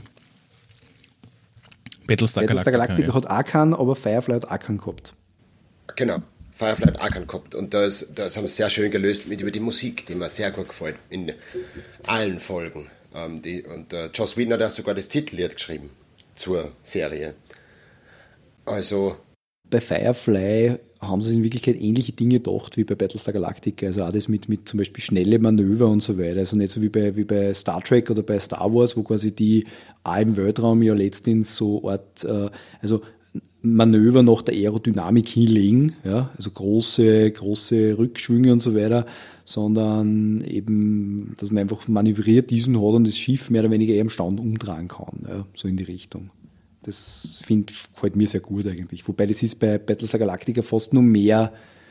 Aber generell muss ich sagen, soweit äh, ich das mitgekriegt habe, ist ja nicht nur der George Lucas davon äh, schwer begeistert gewesen für diese Schwarz-Weiß-Aufnahmen vom Zweiten Weltkrieg, für diese Dogfights, äh, weil das haben ja im Prinzip vorher schon sehr viel, also die Art und Weise, wie du einen Dogfight hast, also sprich mit kleinen Jäger umeinander fliegst, das war ja im Prinzip schon bei den ersten Science-Fiction-Filmen, die sich nicht ganz dran gehalten haben, wie man wirklich in einem Weltraum äh, umeinander fliegt und so weiter. Ich glaube, es ist immer dieses, dieses Grundkonzept bei so Weltraumkämpfen, ähm, wie würde man das darstellen? Wenn man sich Star Wars und Battlestar Galactica anschaut, zum Beispiel auch Babylon 5, ja, die haben immer dieses, dieses Flugzeugträgerprinzip gehabt. Also wir haben große Trägerschiffe, das quasi unsere Flugzeugträger oder Zeppeline im Weltraum sind und dann wird einfach viel mit Jäger gemacht. Ja. Wenn du zum Beispiel Star Trek anschaust, ist eigentlich bei Star Trek äh, eher dieser Segelschiffkampf. Also quasi so Breitseite und Breitseite. Ich meine, gut, schießen es natürlich nicht, aber sie sind nicht von, von vorne. Ja. Aber, aber zum Beispiel bei Star Trek hat es jetzt bis zu, ja, bei Deep Space Nine ein bisschen und bis zu Discovery eigentlich keine Jägerschlachten gegeben, sondern es waren immer nur die Schiffe, die aufeinander gefeuert haben. Ja. Ähm, und dann eben auch vielleicht hinbeamen mit Boarding-Partys und so weiter. Und das finde ich ganz spannend. Also das ist auch, wie man es wie sieht. Ja. Und ich glaube, dass zum Beispiel jetzt bei Firefly, die haben sogar nur einen anderen Weg gewählt, die haben mehr so diesen Stand-off gewählt. Ja. So in die Richtung, okay, wir haben zwei Raumschiffe und, und eigentlich können wir beide nicht so gut feuern, ja, weil wir haben keine Waffen und ihr habt vielleicht welche, aber feuert es auch nicht wirklich ab, so in die Richtung. Und, und, und das ist, wie gesagt, mehr Stand-off, ja. also mehr so eine Duellsituation fast, äh, was ich auch nicht unspannend finde. Aber Sie haben zum Beispiel auch keine Schilde, gell? bei ja. Firefly. Es gibt zum Beispiel eine Folge, da, da, da müssen sie ein Raumschiff abschießen und äh, ich glaube, das ist Out of Gas heißt die Folge, wo sie ein Raumschiff abschießen müssen und da haben sie das Problem, wie sie das machen, weil sie haben keine Waffen und dann bocken sie äh, Gewehr in einen, in einen, in einen, äh, also in einen, äh, in einen Weltraumanzug und quasi fluten den mit Luft, damit sie abschießen können und quasi die Kugel schießt dann quasi, also sie machen damit hin, weil die schießt quasi durch die, durch die Sichtscheibe durch, ähm, damit und, und dann quasi trifft es. Aber, aber die, die haben da extrem viel, müssen es quasi überlegen, ob das, wie das überhaupt geht, weil, weil quasi die Zündung nicht funktioniert, weil das sind ja keine Elektro- oder Energiewaffen, sondern das sind ganz normale Sechsschüsse, also ganz normale Gewehre und so weiter. Und das, das habe ich auch ziemlich spannend gefunden. Das kommt, glaube ich, auch einziges Mal vorher. Definitiv, ja. Ja, das mit, mit, mit Star Trek, ja, Discovery, das war im Prinzip bis bei der Finalen, war das erste Mal, dass mir das wirklich aktiv aufgefallen ist, dass die da, da äh, noch kleinere Raumschiffe hätten, mit denen sie in einem Kampf agieren können in Wahrheit, ja. Ja, aber das ist, ich glaube, das ist dem geschuldet, dass, dass, wenn man sich zum Beispiel Discovery anschaut, ein ganz anderes Pacing hat, wie wenn du andere, andere Star Trek-Serien anschaust. Aber das ist einfach vom, vom, vom ja, wie gesagt, äh, der Geschichte her geschuldet. Aber gut. Ist, aber wie gesagt, bei Babylon 5 zum Beispiel war es von Anfang an ein integraler Bestandteil. Ja. Also die Star Fury Jäger und so weiter, das, das, war, das war wieder mehr in Richtung, in Richtung Star Wars. Ja. Oder eben auch zum Beispiel Battlestar Galactica, die ist ja ganz klar, also die alte Serie 1979, glaube ich, und 1980, die ja ganz klar in Richtung Star Wars gegangen ist. Ja. Also auch mit, mit diese, ich meine, die, die Vipers und so weiter, die schauen ja auch so ein bisschen in Richtung X-Wing aus, also rein von der Nase her und so. Ja, man muss aber fairerweise sagen, dass alles ab Anfang der 80er rausgekommen ist, im Endeffekt der Abklatsch von Star Wars war, weil das erste Mal gewesen ist, dass ein Science-Fiction-Film so einen Zulauf haben kann, was davor nicht gegeben hat. Weil selbst Star Trek war äh, ein sehr großes Randgruppenphänomen, aber das war auch nur Randgruppen und nicht recht viel mehr von dem her. Und Star Wars war relativ schnell Mainstream. Das ist schon ein anderes Thema. Jetzt kommen wir zum Brettspiel. Wie gesagt, ich habe es nicht gespielt. Ihr habt es ja schon intensiver gespielt mit alle möglichen Schikanen. Wie kann ich mir das vorstellen? Wie funktioniert das? Bitte. Das Firefly Board Game ist insofern wahnsinnig schön, weil es äh, viel interessante Spielmechaniken hat. Ähm, andererseits äh, aber auch davon lebt, dass man zumindest die Serie gesehen hat. Also das Spiel macht definitiv drei bis fünfmal so viel Spaß, wenn man einfach die ganzen, sage ich mal, wenn man die Welt kennt und wenn man auch die Anspielungen versteht.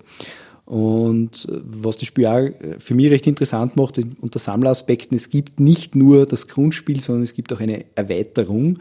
Ähm, also es gibt quasi mal das, das Grundspiel, die, dann hat es einmal eine kleine Erweiterung gegeben, das hat Kassen Pirates and Bounty Hunters.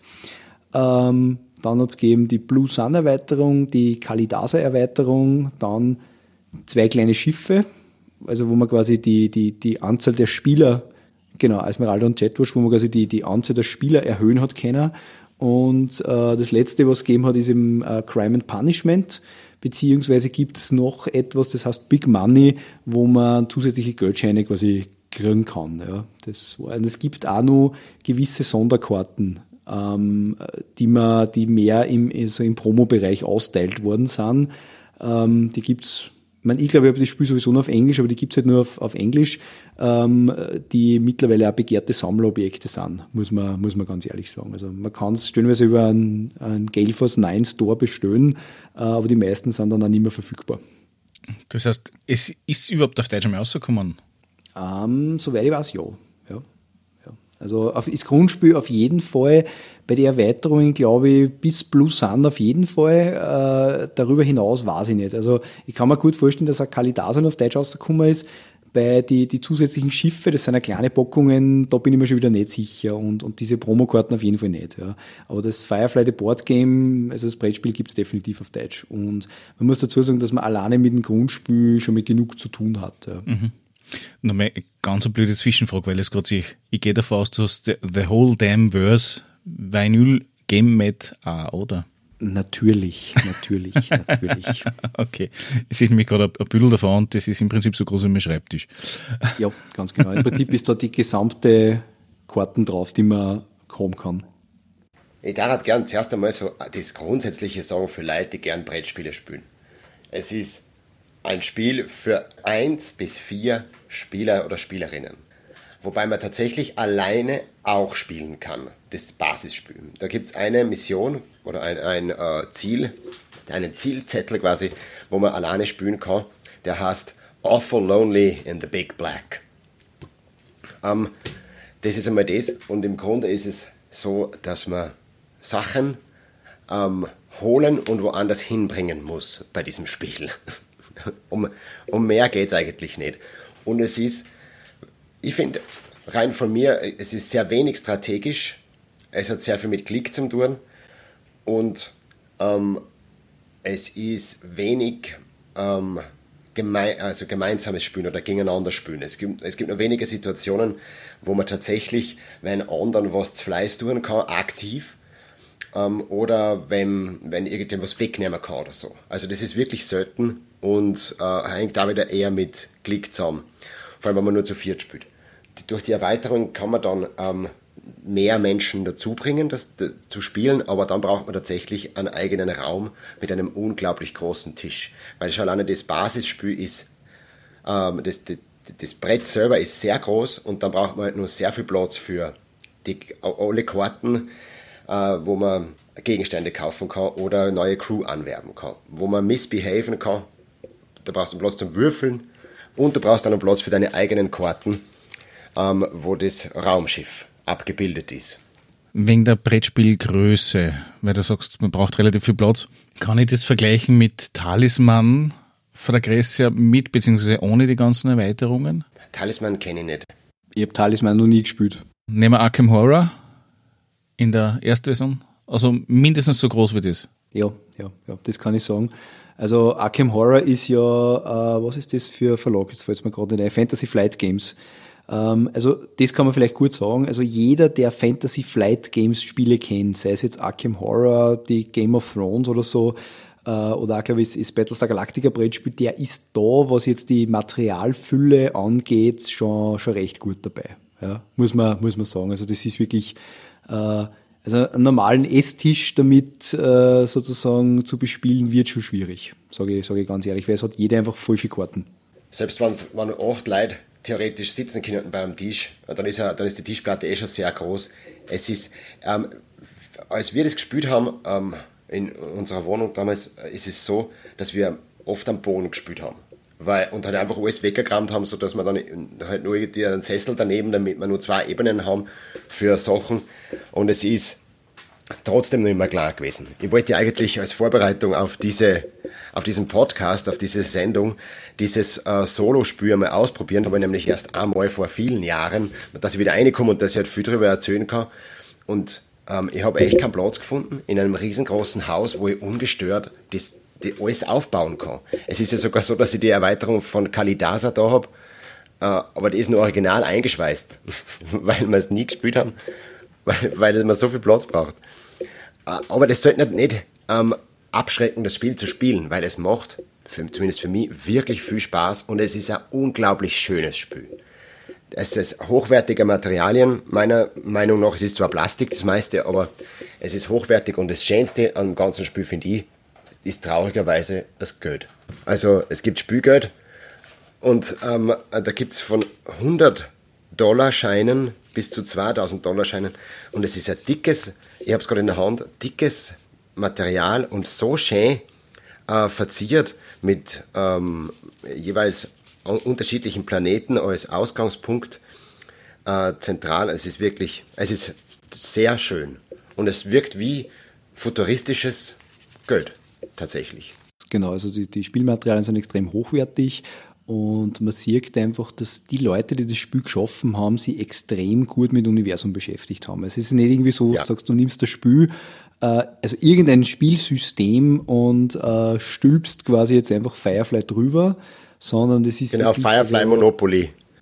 Genau, es ist nicht Firefly Monopoly, sondern es ist wirklich, es ist ein Spiel, das sowohl die Serie und dann eben mit die Erweiterungen, also Blue Sun und Kalidasa, die wirklich äh, das abbilden soll, was in der Serie alles möglich ist. Und du sollst wirklich in die, in die Rolle versetzt werden, du hast jetzt äh, ein Schiff, ja, ich meine, das sind, im Grundspiel sind es einfach alle Fireflies, die hassen zwar anders, es gibt die Serenity als solche gibt's auch, aber es sind nicht quasi alle Firefly-Klassen-Schiffe und du sollst wirklich in, in die Möglichkeit versetzt werden, mit deiner Crew sozusagen äh, einfach da im Universum umeinander zu, äh, zu fahren. Ja. Also es ist wirklich, das ist, das ist genau zum Mosin. Also es ist so wirklich die, die Geschichte so get the job, keep flying, ja. Und um das geht es in Wirklichkeit. Ja. Und das ist, ja, Im Endeffekt ist es genau das, was auf dem Spiel äh, draufsteht, also auf der Verpackung, wie es du gesagt hast. Find a crew, find a job, keep flying. Und das ist es im Endeffekt. Das ist, es, ist, es ist sehr viel herumfliegen und von einem Planeten zum anderen fliegen, ähm, Missionen erfüllen, Aufträge abschließen, einkaufen, neue Crew anheuern, die Crew bezahlen und den nächsten, zum nächsten Auftrag quasi. Ja, also nach dem Aufbau, den wir jetzt besprochen haben, der ziemlich lang dauern kann, weil, weil man neben diesem großen Brett äh, sehr viele andere Sachen aufbauen muss, ist es so, dass jeder ein Raumschiff kriegt es gibt vier im Grundspiel. Besprechen wir nur mal das Grundspiel, oder? Das ist eh schon aufwendig genug. Es gibt die Bonnie May, die Bonanza, die Yunqi und die Serenity. Da kriegt jeder eine Karte für das Raumschiff, in dem er findet ähm, seine Cargo, äh, seinen Cargoplatz und sein Stash, wo man eben geschmuggelte Sachen oder Flüchtlinge quasi verstauen kann. Und man kriegt auch eine Spielfigur in derselben Farbe die man dann platzieren darf. Wobei, es ist echt schwierig, weil zuerst kriegt man das Schiff Und dann kann man sich einen Captain aussuchen. Und wer sich als erster den Captain aussucht, darf als letzter den, äh, seine, seine Spielfigur aufs Spielfeld setzen. Und das kann tatsächlich von Anfang an einen Unterschied machen. Und da ist es, wo also ein bisschen Strategie gefragt ist. Und das kann man aber erst wissen, wenn man weiß, was auf welchem Planeten ist. Und das dauert auch wieder sehr lang, das zu äh, verstehen. Also die Lernkurve ist eine unglaubliche. Aber wenn man es verstanden hat, dann geht's zack. Und dann ist es wirklich lustig. Genau. Also das, das ist einmal das, man kriegt das Schiff, eine Karte fürs Schiff und eine Spielfigur und dann einen Captain, den man sich auswählen kann. Ähm, und dann dürfen alle die Schiffe auf das Spielfeld platzieren. Michael, wie geht's weiter? Was dann als nächstes kommt, ist das, dass äh, man sich gemeinsam aussuchen muss, was ist das Spielziel. Und da gibt es so die sogenannten Story Cards. Ähm, Story Card, das bedeutet, ich habe verschiedene, unter Anführungszeichen, Missionen. Ähm, und zwar also übergeordnete Missionen. Also quasi, was sind die Siegesbedingungen, so muss man sagen, äh, die man sich ausmacht. Äh, das ist zum Beispiel, es gibt, glaube ich, eine, da ist es so, da muss man zum Beispiel mit alle möglichen äh, Kontakten, also es gibt pro Planet gibt es immer Kontakte, wo man dann diese Jobs kriegt und man muss mit allen diesen Kontakten zum Beispiel solid sein. Also man muss zumindest für jeden einen Auftrag erledigt haben. Das hört sich einfach an, kann aber sehr langwierig sein. Oder äh, es gibt eins, äh, wo es darum geht, quasi wer als erster eine gewisse Anzahl von Credits, also quasi die, die, die Ingame-Währung, die der Max schon beschrieben hat, äh, wer als erster die zusammenkriegt. Ja. Und das sich jetzt auch leichter an, wie es dann im Endeffekt ist. Das hängt nämlich auch ein bisschen vom Spiel ab. Ähm, und man verdient nicht so viel, was man glaubt ja, in der ganzen Geschichte. Das ist nicht unspannend. Äh, nachdem man sich quasi auf das einmal ähm, geeinigt hat, ja, äh, dann ist auch ein bisschen sozusagen die, die Spieldauer, ja, also wie lang das Spiel ist, wo man ganz ehrlich sagen muss, egal was auf der Storykarten draufsteht, man soll es glaube ich immer mit zwei multiplizieren, dann ist man ungefähr dabei, gerade am Anfang. Ja, und äh, dann ist es so, dann gibt es eben die Starting Supplies, da kriege ich äh, sozusagen Fracht, ich kriege Fuel, also ich kriege Treibstoff, den ich brauche, um mich zu bewegen und ich kriege natürlich Geld. Und dann... Äh, ja, Fracht kann man nicht, man kriegt Parts zum Reparieren. Parts, ja, Entschuldigung, genau, zum Fracht Reparieren. Muss man sich dann holen. Genau, stimmt, stimmt, Entschuldigung. Ähm, und was man auch noch kriegt, dann ist sogenannte Starting Jobs. Das heißt, man nimmt sich dann eben verschiedene Jobs, die an sozusagen diesem, diesem großen Ziel von der Story Card einfach äh, entsprechend äh, näher bringen soll. Und dann mehr oder weniger ähm, fängt man sozusagen damit an. Ja. Also zum, zur Spieldauer, es ist so, es wird empfohlen von Gale Force 9, dass man beginnt mit dem The King of All Londinium. Das ist die erste äh, Übermission sozusagen mit drei Zielen, die alle äh, erfüllen müssen. Und da steht drauf, es dauert ungefähr zwei Stunden. Steht links unten. Äh, selbst zu Zeiten, wo wir es wirklich viel gespielt haben und wo wir schnell waren, haben wir es nicht einmal im Ansatz geschafft, dass irgendwer zwei Stunden nur braucht hätte dafür, das zu schaffen. Es gibt nur ein anderes online, weiß nicht, ob das nur online ist, auf Gale Force 9, auf einer Homepage, da haben sie ein einfacheres Einführungsszenario entwickelt, das kann man sich runterladen, das ist gratis, wenn es nur da ist. Ähm, da, das kann man sich, und das ist offenbar so, habe ich gelesen, dass es äh, tatsächlich schneller geht und einmal so ganz ähm, in die Basismechanik vom Spiel einführt. Das habe ich selber noch nie gemacht. Hast du mehr Informationen? Ich habe jetzt gerade nämlich die, die Website mal angeschaut.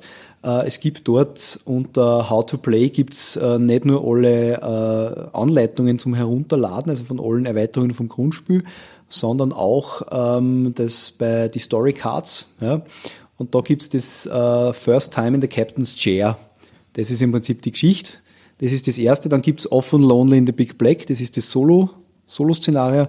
Und dann gibt es auch noch uh, Respectable Persons of Business, A Race for Cash, The King of All Londinium. Also ich glaube, sie haben Harkins Volle, sie haben eh so ziemlich alle, haben es auch drauf. Desperados, also sie haben ein paar drauf. Und dann gibt es noch a Special Online Bonus Story Card, Download for a New Challenge, das heißt Nischkas Holiday. Ich glaube, da können wir jetzt gleich einhaken. Es gibt nämlich, ähm, das, was du jetzt eh gerade erwähnt hast, ähm, Lanzit, es gibt unterschiedliche ähm, Kontakte und die sind jeweils auf einem Planeten, zu dem man hinfliegen muss und dann eben äh, neue Kontakte, äh, neue Aufträge bekommt von diesem Kontakt. Da gibt es die Patients, den Badger, von dem wir heute schon mal besprochen haben, dieser bisschen äh, shady Guy. Dann gibt es den Amnon Dul, das ist der von der Alliance.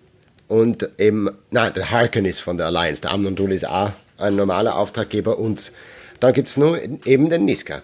Und äh, die geben unterschiedliche ähm, Aufträge her. Da gibt es eben zum Beispiel die nicht so lukrativen, sind meistens vom Harken, da geht es hauptsächlich darum, dass man irgendwo äh, gewisse Fracht irgendwo hinbringt. Äh, die, die sind sehr äh, schlecht bezahlt und man muss ja dann immer nur wegrechnen, dass man seine Crew, also je nach Anzahl der Crew, diese auch bezahlen muss. Äh, das steht dann ja auf der Karten von der Crew drauf, wie, äh, von dem Crewmitglied, wie viel die verlangen für, eine, äh, für einen Job. Und wenn man das nicht machen kann, dann werden sie sauer, also disgruntled. Aber dazu kommen wir später. Auf jeden Fall gibt es bei diesen Aufträgen sowohl legale als auch illegale. Das heißt, man ist ein bisschen auf der illegalen Seite. Dann sollte man sich nicht von der Alliance erwischen lassen, weil man eben zum Beispiel Contraband oder äh, Fugitives dabei hat. Und es gibt auch Moral, äh, eine gewisse Moral im Spiel. Es gibt immoral Jobs.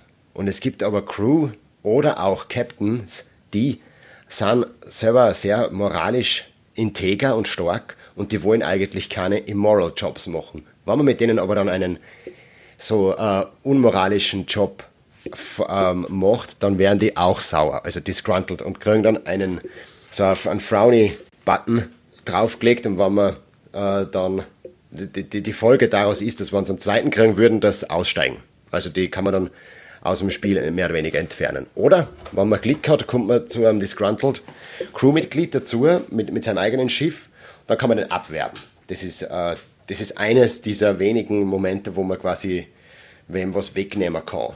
Oder wenn was zu Fleiß tun kann, oder halt in irgendeiner Form interagiert miteinander, mit einem anderen Spieler. Man muss ja dazu sagen, und das hast du recht schön gesagt, Max, und das ist so die wirklich was ich klasse finde bei dem Spiel, wenn man wirklich so alles gemacht hat, damit man einen, den Auftrag gescheit erfüllt, also den Job, ja, und dann fliegt man mit dem Raumschiff zum nächsten Planeten, dann muss man Treibstoff nachkaufen, dann muss man Schiff reparieren und die Crew zahlen und du siehst so richtig, wie das sauer verdiente Geld die einfach als Kleinunternehmer durch die Finger rinnt, ja. Also das habe ich, hab ich mir wahnsinnig lustig gefunden, weil da der Freiste du machst einen Job und du kriegst 2000 Credits und dann auf einmal bleiben dir sozusagen, bleiben da 300 über, ja, weil alles andere musst du wieder ausgeben, ja. Und das ist einfach von der Spielart und Weise wahnsinnig lustig, ja, weil du kannst natürlich auch entscheiden, dass du Crew nicht zahlst, aber dann reißen sie eben ab, ja. Und das ist, ja, das hat einfach was, ja. Man kann natürlich auch so wirklich illegale Jobs machen und unmoralische, die sind dann höher bezahlt, wie zum Beispiel so, so Jobs vom Niska eben. Der, ähm, die sind aber immer, diese Jobs sind immer verbunden mit gewissen Voraussetzungen, die man erfüllen muss.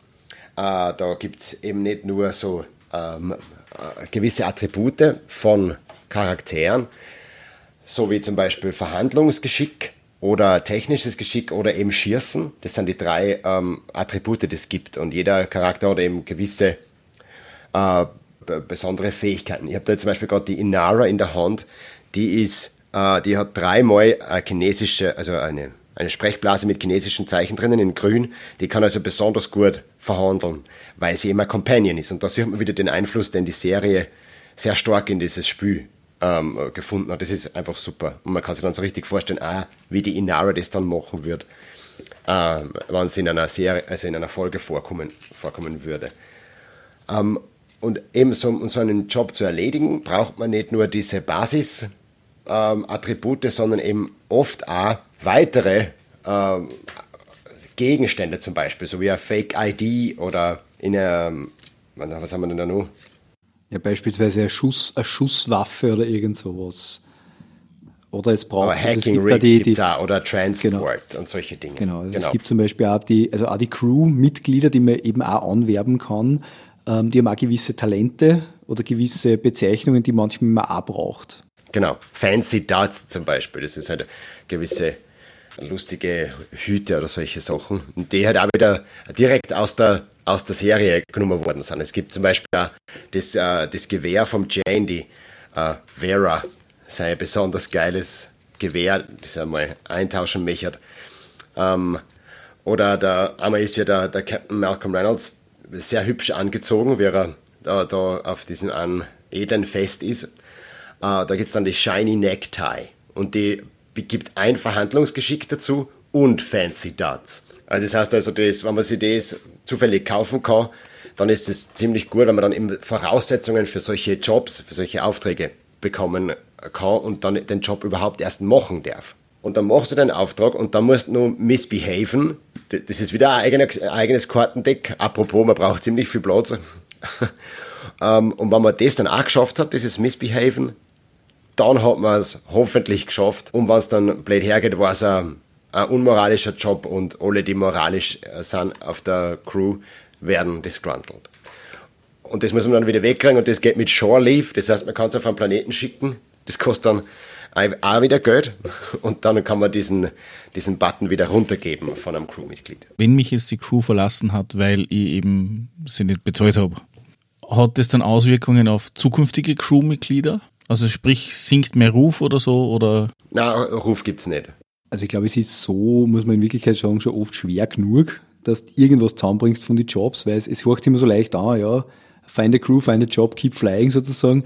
Aber das ist oft das Schwierige und das ist nämlich, ich glaube, es gibt auch, eben auch so, so eine grundsätzliche Geschichte, eben so, so ein Anfangsszenario, wo es eben, wie ich schon gesagt habe, darum geht, du musst, keine Ahnung, so und so viel 5000 Credits oder was ich, 10.000 Credits zusammenbringen, ja. Und da denkt sich dann jeder, ah, das haut schon hin, ja. Aber wenn du dann eben diese ganzen Geschichten hast, von wegen Shore Leave und das und das, ja, ähm, so einfach ist es nicht, ja. Was ich wieder ganz, ganz lustig finde, weil ja auch die, die Firefly Crew also die Serenity Crew immer das Problem hat in der Serie, also sie haben einfach immer Zwänggeld für alles. Ja? Und, und sie, sie retten sich halt einfach mit den Jobs über so durch die Runden und das haben sie da finde ich sehr gut abgebildet, einfach in der ganzen Geschichte. Aber natürlich gleichzeitig machst du einfach dein Schiff und der Crew machst einfach besser, du hast dann einfach mehr Leid und hast bessere Ausrüstung und, und äh, schaffst dann einfach das, das, der, die ganzen, ganzen Proben einfach leichter. Ja? Und das ist durchaus ein Vorteil. Wie würde es der normale Ablauf so ausschauen? Also grundsätzlich ist es so, dass, dass äh, jeder Spieler äh, zwei Aktionen hat in seinem Zug. Und von diesen zwei Aktionen kann er aus vier Aktionen auswählen. Das eine ist einfach Flying, also quasi du bewegst dein Schiff auf der Karte. Das zweite ist Buying, das heißt, du kannst äh, Crew anheuern oder du kannst einfach Sachen kaufen. Du musst halt zum Planeten hin in Wirklichkeit. Ähm, du kannst dealen, das heißt, du gehst zu deinen Kontakten und sagst, die besorgen mir von deinen neue Aufträge. Oder du kannst worken, du kannst einfach sagen, okay, passt, ich, ich, ich nehme jetzt den Job sozusagen oder ich, ich, ich tue etwas für den Job. Das ist zum Beispiel, ähm, ich, ich fange jetzt beim Planeten an, ich deal meinen Job aus und äh, nimm dann sozusagen gleich einmal die, oder nimm dadurch zum Beispiel Passagiere auf und fliege dann einmal in eine Richtung. Das war dann mein, mein Zug und im nächsten Zug dann komme ich hoffentlich bei dem Planeten an und kann dort das wieder worken im Sinne von ich entlade dort die Leute. Ja. Unter Umständen muss ich eben dadurch eine, eine Probe machen und so weiter. Und da ist was, das möchte ich Ihnen ganz kurz dazu sagen, ähm, also wo du wirklich ein taktisches äh, äh, Element hast, ist das, dass du einfach äh, deine Routen recht gut planen musst. Also wenn du drei oder vier Jobs hast und du willst nicht dauernd vom einen Eck ins andere fliegen, weil das geht nämlich auch nicht so schnell oft, ja, dann musst du wirklich sagen, okay, gut, jetzt mache ich den Job, jetzt fliege ich zu dem Planeten, der liegt am Weg zum anderen Planeten, auf dem Planeten mache ich das und so weiter und so fort. Ja. Das habe ich immer als recht spannend empfunden. Also das, das, das hast du am Anfang gar nicht so, aber du kommst relativ schnell drauf. Also es ist nicht nur so, ja, ich mache einen Job, sondern äh, ja, ich, ich muss ja halt da schauen, wo ich das wie am gescheitesten, am effizientesten sozusagen einfach mache. Ja. Und äh, im Prinzip, ja, man, man, nimmt eben eine von diesen vier Möglichkeiten. Ja. Ähm, wenn man zum Beispiel sich Flyen anschaut, habe ich zwei Möglichkeiten. Also es, es spannt sich dann wieder auf. Das ist entweder Full Burn, ähm, da muss ich an, an Fuel ausgeben und dann kann ich, je nachdem, also die, jedes Schiff hat einen, hat einen, hat einen Reactor Core und der sagt mir dann, wie viele Felder ich sozusagen, also wie viele Sektoren ich fliegen kann mit, mit eben dieser äh, Fuelmenge sozusagen. Das ist je nach Schiff äh, und, äh, unterschiedlich. Du hast zwar am Anfang einen, einen, einen Standard-Core, der sich an sich auch bei alle gleich ist, aber du kannst dann neue Reactor-Cores kaufen, die dann auch energieeffizienter sind sozusagen. Das andere ist das, was der Mac schon hinter gesagt hat, das MOSI. Das heißt MOSI Along, du kannst im Prinzip immer nur einen Sektor MOSIen, das heißt ein Feld weiterziehen. Dafür verbraucht man kein äh, Fuel. Und das ist zum Beispiel das, wenn man aus irgendeinem Grund mitten im Weltraum ohne Fuel strandet und man hat nur zwei Aktionen in der Runden, dann kann man mit seinem Schiff vielleicht die nächsten drei Runden halt umeinander mosen. Ja, das Problem ist das, dass die Regeln sagen, man darf eine Aktion nicht ähm, zweimal machen. Also du darfst nicht zweimal mosen oder zweimal kaufen oder zweimal dealen. Ähm, das ist, das ist, das, das heißt, wenn du dann wirklich dead in the water bist, irgendwo, wo kein Planet ist und sonst auch nichts, dann musst, da kannst du immer nur eine Aktion setzen und eins mosin. Und dann beim nächsten Mal wieder, bis du halt irgendwie dann zum nächsten Planeten gehandelt hast, wo du dann vielleicht wieder ein bisschen an Treibstoff kaufen kannst oder so. Wobei man da sagen muss, das ist oft mit den Hausregeln, dass man sagt, okay, wenn jetzt wirklich einer dead in the water ist, dass man einfach sagt, okay, passt, also der, der kann jetzt einfach ein Mo sein, weil, weil das ist einfach für den uninteressant. Aber wenn ich fünf Runden verbrauche, wenn er einen Wash hat, dann darf er sowieso immer überall hinfliegen. der kann das, der kann das, ja. Und wenn man, wenn man nämlich äh, also Full Burn macht, dann muss man für jede äh, für, jeden, für jedes Feld, wo man reinfährt, muss man ein, ein Nav-Card ziehen. Ähm, und Navcard heißt, äh, dass eventuell da ein Problem ist. Also zum Beispiel, du kannst dann auf, auf River stoßen, du kannst aber auch auf einen Alliance Cruiser stoßen. Es ist irgendwas anderes. Du hast so Geschichten wie, dass man sagt, hey, du kannst da was untersuchen und vielleicht findest du da irgendwie zusätzlich Geld oder so oder, oder Rohstoffe. Äh, das ist ganz unterschiedlich, ja. Es hat dann immer wieder ähm, Auswirkungen, weil man kann eben zum Beispiel was untersuchen, wie es du gerade gesagt hast, und dann ähm, muss man aber stehen bleiben. Und das kann nicht sein, man fährt man hat sechs Felder, die Möglichkeit, dass man sechs Felder fährt mit seinem Antrieb beim Raumschiff. Und du fährst eins, deckst eben die erste Navcard auf und dann steht gleich da, ähm, ja, du, du findest jetzt irgendwas und kannst es untersuchen, dafür musst du aber stehen bleiben. Und kann gut ausgehen, kann aber nicht so gut ausgehen. Und dann ist es immer schwierig, äh, ich schaue gerade, ob ich, ob ich so eine Karten finde. Zum Beispiel da Family Dinner ist eins. Um, kind of you to share. Spend one cargo, remove disgruntled from all crew, keep flying oder keep flying. Das sind immer zwei Optionen, die man hat. Um, das ist jetzt zum Beispiel, zum Beispiel eine, sehr, eine sehr gute Karten, wenn man die aufdeckt, weil da kann man dann eben, wenn man ein Cargo dabei hat, das weglegen und dafür ist niemand mehr disgruntled und man kann sogar weiterfliegen. Da gibt es aber wieder andere Karten, äh, wo drauf steht, ähm, dass man eben nicht weiterfliegen darf, wenn man jetzt irgendwie was ähm, äh, sich anschauen möchte. Da zum Beispiel, what's going on in the engine room? Ähm, da muss man äh, würfeln und wenn man 1 bis 6 gewürfelt hat, muss man stehen bleiben oder 7 und mehr darf man weiterfliegen oder man gibt einen Part her, so dass man halt weiterfliegen kann. Wenn man das wenn man nicht hat oder schlecht würfelt, dann muss man halt stehen bleiben und so kann es äh, sehr schnell gehen, dass man seinen ganzen teuer gekauften Treibstoff wieder los wird und gar nicht dort ankommt, wo man, wo man hofft, dass man hin wollte. Das ist ja so, dass die, dass die Karten, äh, die meistens mit zwei, also diese, diese, sage ich mal, Action-Karten, also wie zum Beispiel die NAV-Karten, aber auch die, die Aim to Misbehave-Karten sehr stark, die oft mit zwei Möglichkeiten, äh, sozusagen, die vor zwei Möglichkeiten stehen. Also entweder du tust das oder du tust das. Ja? Und das kann eben so sowas sein. Also entweder hey, du hast jetzt die Möglichkeit, äh, Disgruntled Crew äh, sozusagen zu beruhigen, aber dann fliegst weiter oder du hast keine Disgruntled Crew, also fliege einfach weiter. Ja.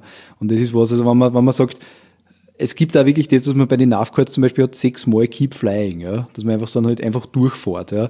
Aber, aber alleine das natürlich verzögert auch die Spieldauer entsprechend, weil diese Dinge dann nicht immer entsprechend gemacht werden müssen, ja. Ja, und auch oft muss man sich überlegen, ob man das überhaupt jetzt tun will und ob es eine gute Idee ist, dass man es tut. Und, und das ist ja halt immer wieder abhängig, das kann man dann nicht von vornherein sagen. Zumindest ist es bei mir immer so, dass ich dann nicht sagen kann, ich mache immer das, weil oft habe ich dann halt keine Disgruntled Crew, dann brauche ich das nicht machen. Oder ich habe zwar einen disgruntled, aber alle anderen geht's gut, weil ich halt äh, blöderweise einen immoral Job gemacht habe und der eine ist halt moral quasi. Und dann muss ich halt mir das überlegen, will ich jetzt stehen bleiben dafür, dass der eine nicht mehr disgruntled ist oder schicke ihn beim nächsten Planeten auf Shore Leaf und zahle ein bisschen Geld dafür. Und so kann, verzögert es sich halt. Aber es ist halt trotzdem lustig, weil man sich halt überlegen kann und ein bisschen, äh, äh, man kann es auch lustig machen dann das Ganze. Das ist schon eine Gaudi. Definitiv, ja. Aber natürlich dauert dann auch entsprechend eine Runde von wem, äh, wenn der nur fliegt sozusagen, also nur Kipf, also nur, nur moved einmal, dauert das natürlich auch schon relativ lang. Ja? Und da hat er aber noch keine zweite Aktion gesetzt. Das muss man auch dazu sagen. Das ist halt das Problem. Wir haben ja oft ähm, uns dann, ähm, wie wir es besser kennen haben, selber überholt und hat jeder für sich gespielt, mehr oder weniger, und hat dann schon die Karten, die er nicht will, von so äh, Ablagestapeln von irgendeiner Schiffswerft oder sowas so hingelegt, dass er für den nächsten das schon hingelegt hat, falls der auch dort hinfliegen wird. Das war ganz schräg und haben überhaupt nicht mehr miteinander geredet. haben einfach nur gespielt, jeder für sich, zu viert. Ähm, irgendwann muss man dann aber wieder innehalten und zusammenwarten, weil, äh, weil man halt dann einfach, zum Beispiel beim Kaufen darf man sich ja immer drei Karten anschauen auf einem Planeten und zwei davon darf man sich kaufen. Und wenn es jetzt aber eben was überlässt, äh, also man kann einfach, man, sollte schon nacheinander spielen und nicht parallel, sagen wir so, in kurz. Aber es stimmt schon, es ist Spiel erlaubt, eh, wie du sagst, Max, äh, das Spiel ist relativ wenig Interaktion aus dem Grundspiel, einfach wirklich das auch nebeneinander spielen. Und es ist ja das Problem, wenn der eine was macht, du hast relativ viel Stehzeit. Und je mehr Spieler das natürlich sind, also mit vier Spielern oder dann sogar mit sechs Spielern, wenn es dann nur zwei Leute dazu nimmst, es geht auch, aber du hast halt unglaublich viel Stehzeit, weil wenn man denkt, man selber braucht fünf Minuten und alle anderen brauchen aber auch fünf Minuten. Das würde bedeuten, sie bei vier Spielern fünf Minuten und dann 15 Minuten Stehzeit ab. Und das kann aber leicht sein. Ja. Das macht es dann manchmal vor allem am Anfang ein bisschen, äh, ein bisschen zart. Da hat halt am Anfang ist halt, das ist aber dann wieder so die Waage, weil am Anfang kennt man ja die Karten noch nicht. Und dann schaust du das an und dann hast du den einer auf der Hand, auf einmal hast du die Vera, dieses Quer vom Jane, dann hast du auf einmal die River Tam in der Hand und nur irgendwie ähm, äh, eine super geile Pistole oder die Zoe oder so. Und das, dann schaust du mal das Foto an und schaust, was die kann. Alleine die River Tam hat ja, ist ja eine, eine super schräge Karten, die man das erste Mal überhaupt verstehen muss. Das heißt, da hat man eh dann wieder was zum tun, die Viertelstunde, während die anderen was machen. Und da, dafür braucht man halt wieder länger, wenn man selber wieder dran ist, wenn man sich überlegen muss, okay, warte mal, ich brauche jetzt das und das, also das darf man nicht gleichzeitig machen, das heißt, ich muss dann und so hin, man muss einfach draufkommen und ein bisschen in die Dynamik einfinden. Was, was ich immer recht lustig gefunden habe, ist das, wir haben immer so intern ein bisschen einen Wettbewerb gehabt, weil äh, es gibt eben bei den Charakteren, also bei der Crew gibt es ja verschiedene Charaktere und da gibt, die haben dann also entsprechende Berufsbezeichnungen und, und gibt natürlich auch die Companions. Ja. Und es gibt ja bei der Crew, bei der möglichen Crew nicht nur ein Companion und es gibt immer einen, äh, der sich dann irgendwie so, ich sag's jetzt einmal ganz, ganz blunt, einfach so ein Hurenschiff macht, der einfach nur ein Schiff hat mit lauter Companions drauf, ja. Die, der kämpft nicht, der verhandelt sich seinen Weg durch, aber es ist super, ja. Und es ist dann, es ist immer ein großer Spaß für die anderen. Also, habe ich schon öfter gehabt. Also, ja, ich nehme jetzt nur einen Companion, ja, und nur einen Companion und so weiter. Und dann hast du so die ganze, ganze Garde so in die Richtung drauf. Ja, das ist, ist auch immer ziemlich lustig. Aber kann ich dann, wenn ich jetzt diese Aufträge oder diese Jobs, die ich kriege, auch wirklich dann nur durch Durchdiskutieren lösen? Durch Durchverhandeln? Oder wie schaut das dann mechanisch aus? Also was kriege ich vorgesetzt? Muss ich A nach B bringen oder muss ich, wie schaut so eine typische Mission aus, die ich ziehen kann? Äh, ich habe jetzt beim Badger eine Karte gezogen, ähm, die heißt Takes My Breath Away. Das ist ein illegaler Job und ein immoral Job. Ich brauche dafür als Voraussetzung einen Transport. Bezahlt werde ich äh, in Höhe von 3500 Credits und muss ähm, im Grunde eigentlich nur dreimal misbehaven. Also da muss ich gar nichts tun, nirgends hinfliegen, sondern ich kriege den Job vom Badger, habe die Voraussetzung Transport und dann gehe ich zum anderen Kartenstapel, heb dreimal Misbehave ab nacheinander und schaue, wie ich das schaffe. Wenn ich das jetzt mache, dann ist bei der ersten Misbehave-Karten brauche ich zum Beispiel ein Firearm oder, das sind immer die zwei Optionen, oder ähm, 3, 8 plus bei Schießen. Und dann gibt es immer nur so eine Sache, wenn man zum Beispiel den Crow hat, das ist auch ein Crewmitglied, dann kann man es äh, total ignorieren und einfach so weitermachen. Das müsste ich jetzt dreimal tun, Misbehave, dann habe ich es geschafft, dann kriege ich 3500 Credits und alle meine Morals sind disgruntled, aber ich habe es zumindest geschafft. Das ist ja äh, aber ein eher atypischer Auftrag jetzt gewesen, weil eigentlich ist es so, dass man. Äh, Zeig mal einen anderen. Ja, genau, ich habe es gefunden: Playing the Middleman. Da muss man nach Athens, Georgia fliegen. Von Persephone weg, sozusagen, muss ich dann nach Athens. Das ist ein, ein ziemliches Stickerl. Ähm, dort muss ich dann zwei Cargo laden, in mein, in mein Schiff aufladen eben. Und dann muss ich den, zum Drop-Off, der ist beim Space Bazaar in Red Sun. Das ist auch wieder ein Stickerl weiter weg. Also das geht sich meistens mit einmal fliegen, mit einem normalen ähm, Antrieb nicht aus. Und dort muss ich dann, wenn ich beim Space Bazaar bin, die zwei Cargo abliefern und Wheel and Deal to get paid machen. Das heißt, ich muss relativ gut ähm, reden können, also diese, dieses äh, grüne Zeichen mit dem äh, mit dem chinesischen Zeichen drinnen, muss ich machen und dann kriege ich entweder 1800 oder 500 mehr oder 500 weniger, wenn ich das nicht recht gut kann, das ist Quatschen. So funktioniert eigentlich ähm, das einen Auftrag machen. Aber ich kann es ihm nicht auf einmal machen, sondern ich muss ihm zuerst einmal. Meine erste Aktion war jetzt zum Beispiel mit dem, mit dem Badger reden.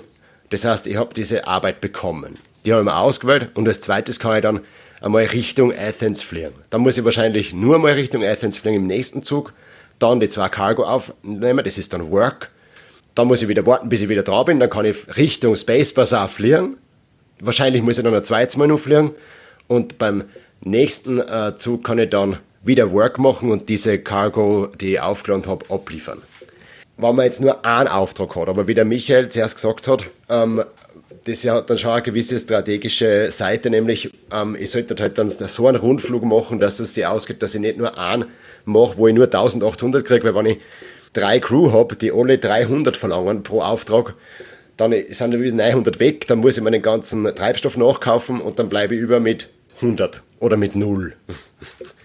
ähm, das heißt also, man sollte schon schauen, dass man immer mehrere Aufträge auf einmal macht. Aber es gibt auch eine Begrenzung. Man darf, glaube ich, nur drei aktive Jobs haben. Diese Misbehave-Karten, äh, die du vorher erwähnt hast, musst du die in der Regel bei fast an jedem Job ziehen oder ist das nur bei speziellen und was haben die sonst nur für Funktion? Die, die sind an sich primär für die Jobs.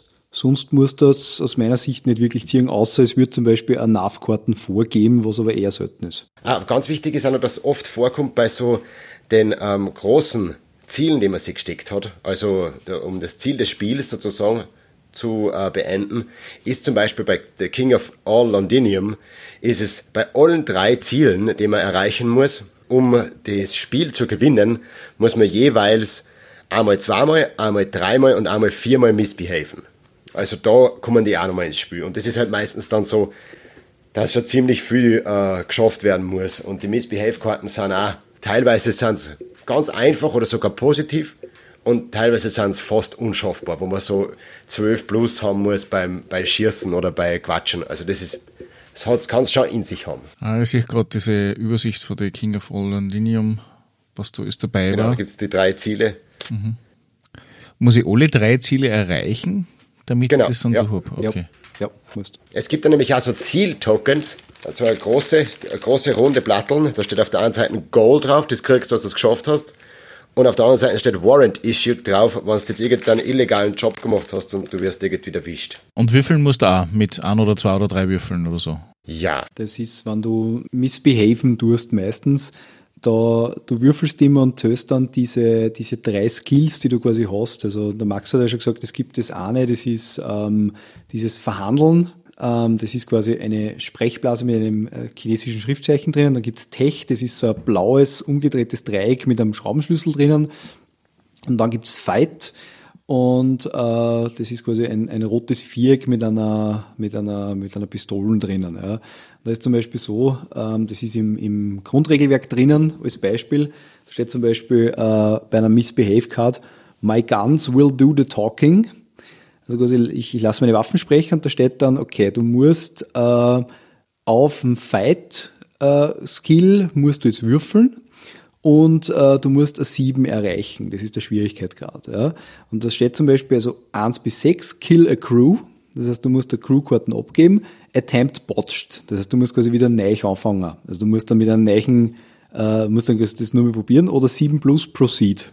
Proceed bedeutet dann quasi einfach, äh, entweder zirkt die nächste Misbehave-Karten oder du hast es geschafft. Und so, so funktioniert das, ja. Gibt es sonst irgendwelche relevanten Dinge, die passieren können oder überraschende Dinge, die passieren können, die das Spiel nur außerheben? Naja, ich wollte zuerst zum Würfeln nur sagen, ähm, würfeln muss man eigentlich fast immer, wenn es irgendeine Probe gibt, ähm, die in Fight Tech oder Negotiate ist. Also ähm, bei sehr vielen Karten ist es so, im A zum Beispiel, wenn man einfach nur herumfährt im Universum, im Verse, ähm, und man kommt irgendwo hin äh, und man zieht dann so eine Nav-Card, gibt es eben auch welche, wo dann eben steht, ähm, uh, Minor Technical Difficulty.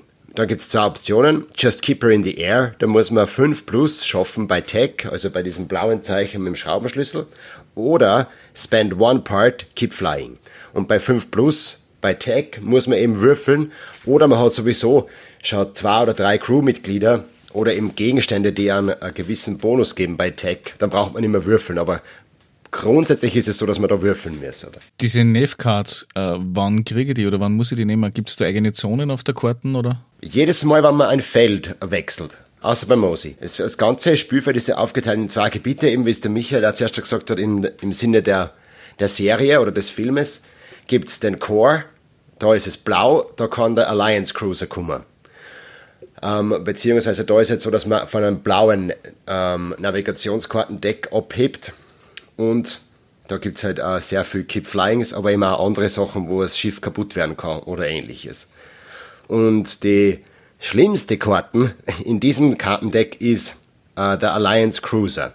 Und wenn der kommt, dann ist es so, dass man äh, inspiziert wird von dieser Alliance, also von den, von den inneren Kernplaneten, die, die Polizei, die Kavallerie. So hast du zuerst genannt, gell, Mike? Ja, ganz genau, ganz genau. ist im Prinzip eine erweiterte Polizeikontrolle. Genau, und da ist halt ganz schlecht, wenn man so ein Warrant ähm, ausgestellt hat auf seinem Schiff, dann muss man 1000 Credits zahlen dafür. Dann sind sie aber wieder weg. Ähm, und das Blödeste ist, es gibt bei der Crew welche, die wanted sind, also die gesucht werden, und welche, die nicht wanted sind. Und wenn der Alliance Cruiser kommt, dann muss man für jedes Crewmitglied, das so, eine, äh, so einen Wanted-Stern drauf hat, würfeln. Und wenn man einen Einser würfelt, dann hat man dieses Crewmember verloren. Und bei zwei bis sechs ähm, kann man es weiter verwenden, also kann es weiter am Schiff bleiben. Und das, sind halt, das heißt, das ist das Negative, was im Core passieren kann während man fliegt. Aber bei jedem Wechsel von einem Feld in ein anderes Feld, das ist, ähm, muss man, wenn man einen Full Burn macht, äh, eine Karte abheben. Und dasselbe ist immer im Outer Rim, also im, in, in den äußeren Gebieten. Und da ist das Schlechteste, das der River. Genau.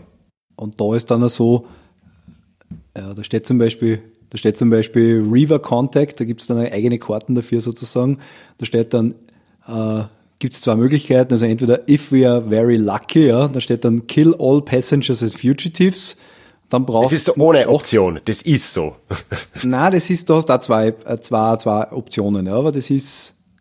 Aber die, die Option ja genau, also wenn man das nimmt, one, genau, aber wenn man ja. das nimmt, die Option One, dann ist es so. Dann, dann sind alle Passengers as Fugitives und dann musst du einen Achter würfeln bei 8 plus Kill One Crew Evade, also quasi weicher woanders Feld auf bei 1 bis 7 Kill 2 Crew Evade oder der sogenannte Crazy Ivan ähm, requires Pilot and Mechanic Spend One Fuel und Evade. Also da kommst du halbwegs ungeschoren davon. Aber man sieht eben, wie, wie das ist. Ja. Also das ist dann bei den Rivers ist nur mehr, nur mehr Thema. Kann ich mir die Optionen aussuchen oder wird das vorher schon irgendwie selektiert? Na, du hast immer zwei Optionen.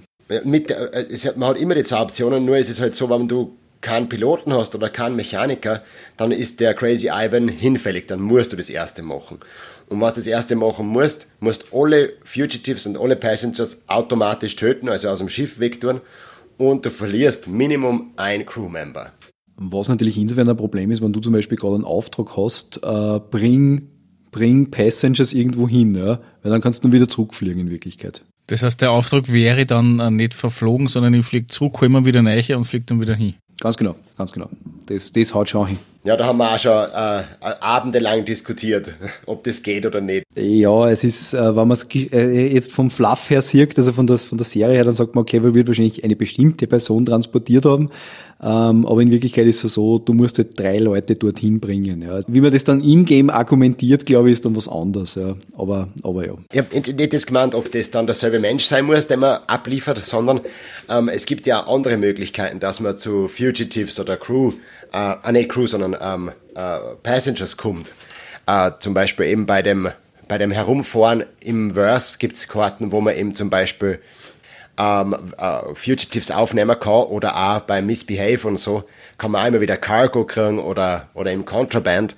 Und wir haben es halt auch schon mal so angedacht gehabt, dass man halt dann die, diese Passengers, die man vielleicht beim Auftrag woanders hinbringen muss, auf eine andere Art und Weise kriegen muss, weil man nicht zurückfliegen kann und das ist ja schon ein aktiver Job quasi. So haben wir halt miteinander geredet, aber das macht das Spiel dann nur so viel länger, weil du musst dann so einen Klick haben, dass genau diese Karten kommen, wo du dann wieder ähm, genau da Passengers aufnehmen kannst. Das ist halt unfassbar aufwendig. Ja, aber stimmt schon. Also das ist auch natürlich eine Möglichkeit. Ich würde sagen, es hängt wahrscheinlich von der Jobkarten ab, was draufsteht, aber das ist definitiv was, wo man super regel diskutieren kann. Ja, also weil du gesagt hast, gibt es was äh, Überraschendes, das sind eigentlich die zwei Sachen, die passieren können, dass der Alliance Cruiser kommt oder dass die Reaver angreifen.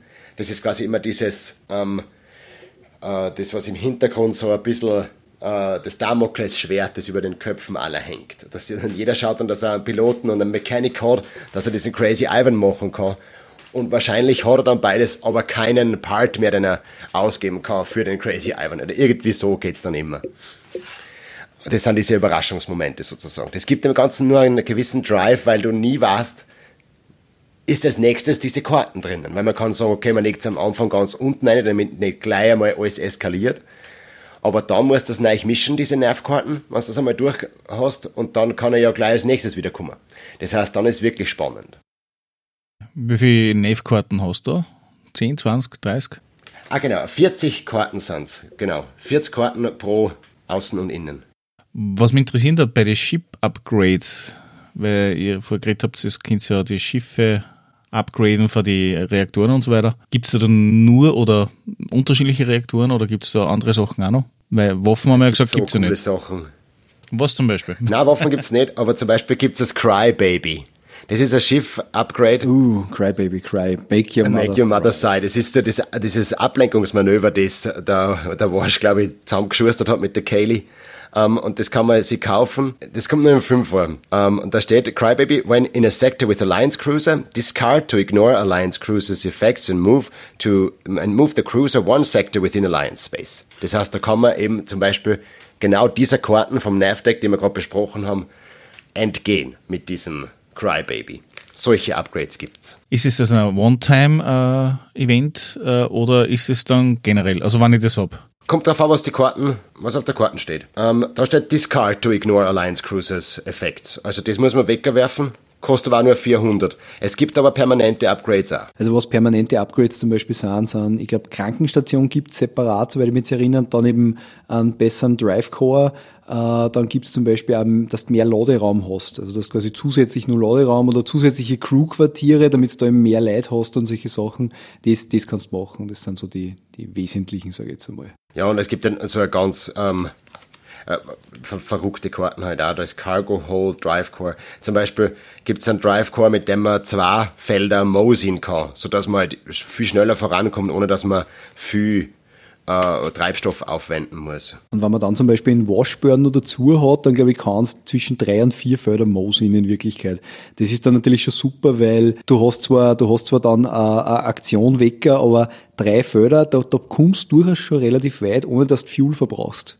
Und das ist natürlich. Und ohne dass die Reaver oder der Alliance Cruiser kommen kann. Ja, weil du musst genau. bei Mosi ja nicht mit dem Navdeck. Du musst keine Navkarten, genau, musst kein Navdeck abheben. Und das ist dann schon ein Vorteil, ja. Ah, und Crewmembers kann man auch erweitern. Zum Beispiel da Expanded Crew Quarters gibt's. Da kann man dann drei mehr Crew haben. Und es ist auch so zum Beispiel, jede Crew, jedes Crewmitglied darf nur einen Gegenstand haben oder zwei. Ich glaube, einen. Einen Gegenstand darfst du nur haben. Pro Crew einen Gegenstand, außer der Chain, der darf, der darf drei Gear haben. Das heißt, wenn du den Chain hast, dann, dann kannst du dann einfach äh, drei Buffen geben, sodass der alleine schon einmal acht oder so hat bei Schießen. Also bei Fight. Wie viele Crewmember kannst du haben im Normalfall? Also mit wie viel startest du maximal? Sechs. Sechs inklusive Kapitän. Und starten tust du eigentlich ohne Crewmember. Genau, und hast nur einen Kapitän. Nur einen Captain, ja, genau. Du kommst da, du kommst da eine Zeit lang aus, so muss man auch ganz ehrlich sagen. Also es ist jetzt nicht so, dass du sagst, du brauchst sofort der Crewmember, sonst geht gar nichts mehr, sondern das, das geht schon auch zu einem gewissen Grad, muss man, muss man ganz ehrlich sagen. Und es gibt da dann so lustige Karten, so apropos Überraschung und so. Ähm, da gibt es zum Beispiel eine Silverhold, das ist halt auch, auch so ein, ähm, ein Space Harbor, wo man Sachen kaufen kann. Da gibt es The Best in the House, das ist eine Flasche Whisky. Und wenn man die wegwirft, dann kann man das Disgruntled von allen Crew-Mitgliedern tun, weil sie sich halt gemeinsam aussaufen, sozusagen. Das hat halt einfach ein bisschen einen, einen Charme dann, wenn man sich das so anschaut. Oder da, Jane's Cunning Hat. Das ist die Haum, die er mal kriegt. Von seiner Mama, die sie strickt. Und uh, when misbehaving, reroll any test result of one. Das heißt, man kann sie nicht wirklich verwürfen.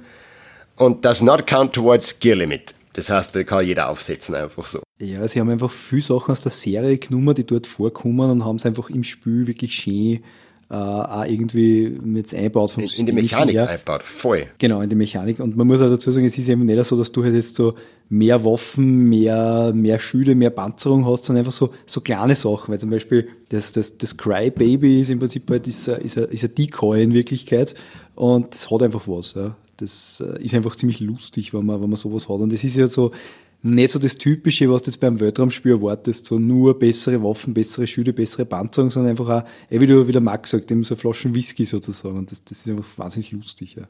Ich habe da jetzt nur eine Karten gefunden, ähm, die mir persönlich extrem taugt, weil es genau das von der Serie widerspiegelt, in die äh, Mechanik und das, das, System des Spiels eingebaut. Das ist die Karten von der River Tam. Die kann auch ein Crewmitglied sein. Die kostet nichts, also die muss man nicht bezahlen wenn es auf einen Job mitgeht. Uh, und die muss man auch nicht kaufen. Da steht Credits null. Sie ist wanted und moral. Aber wenn bei allen anderen gibt es links so ein, ein Feld, wo eben die Attribute von dieser Person drauf sind. Der eine ist gut im Schießen und im Quatschen oder in Technik und so weiter. Bei der River ist dieses Feld leer. Und ähm, vor jedem Test, den man mit ihr macht, muss man würfeln bei 1 und 2 ist sie aus dieser Mission ausgeschieden. Nicht tot, sondern ausgeschieden. Bei 3 hat sie zwar mal kämpfen, bei 4 hat sie zweimal Technik und bei 5 hat sie zweimal ähm, verhandeln. Und wenn man einen Sechser wirft, also diese Serenity würfelt, dann kann man drei von irgendeinem Skill sie frei auswählen. Und es ist halt genau die River. Manchmal sitzt sie verschreckt im Bett und äh, hat Fieber und zittert, weil es so fertig ist. Und auf der anderen Seite ist sie eine wahnsinnig gute Kämpferin oder hat den besten Satz auf Lager, der die, der die Situation auf den Punkt bringt. Das ist einfach crazy. Finde ich so geil, die Karten. Mit der spiele ich sehr gern. Ja, das stimmt, das stimmt, das ist ein Wahnsinn. Oder zum Beispiel gibt es dann eine, das ist, äh, da gibt es einmal Our Mrs. Reynolds, das ist eine Serie. Und da gibt's, äh, und da treffen sie auf diese, äh, auf diese, auf diese äh, Person treffen sie dann nur mal, ja, die quasi dann einen anderen Namen angenommen hat. Und da ist es so, wenn quasi der eine die Karten hat und der andere kriegt dann die neue Karten, dann muss der erste die Karten angeben quasi, weil der hat dann Identität ja, gewählt. Weil es es ja nur einmal gibt, diese Frau. Ist es die Rothaarige, oder? Ja, ganz genau. Ja, genau. Die, die, verheiratet worden ist, damit sie an Bord kommen hat können. Ja, ganz genau. Die ganz Christina genau. Hendricks ist die Schauspielerin, die auch recht, die ist cool. So, das sind diese Sachen, die ja, die, die, die halt überraschend sind oder wo halt einfach wirklich das Spiel ziemlich witzig ist, weil, weil es dann irgendwie so lebt von diesen Erinnerungen von der Serie. Das ist schon gut gemacht. Wenn ich jetzt ganz neu dazu komme und sage, okay, ich würde das Ding jetzt spielen, in der Basisversion, wie lang für drei Spieler beim ersten Mal? Vier Stunden, zehn Stunden, 15 Stunden? Also wir haben beim ersten Mal, das weiß ich noch, aufgehört. Wir haben nicht fertig gespielt, weil wir es nicht, weil uns zu viel war dann, glaube ich. Aber ich glaube, es sind schon, wenn man es wirklich durchziehen will, zu dritt.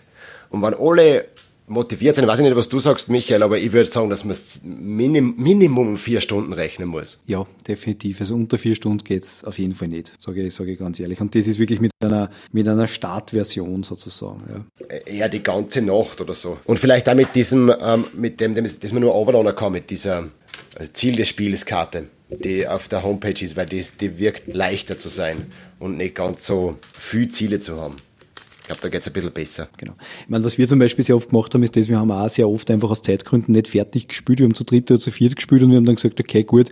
Ähm, also wir haben nämlich zum Beispiel meistens auch diese Mission gehabt, von wegen äh, mit das mit Geld, also wer das meiste Geld hat. King of all Londinium. Ja, genau, danke, danke.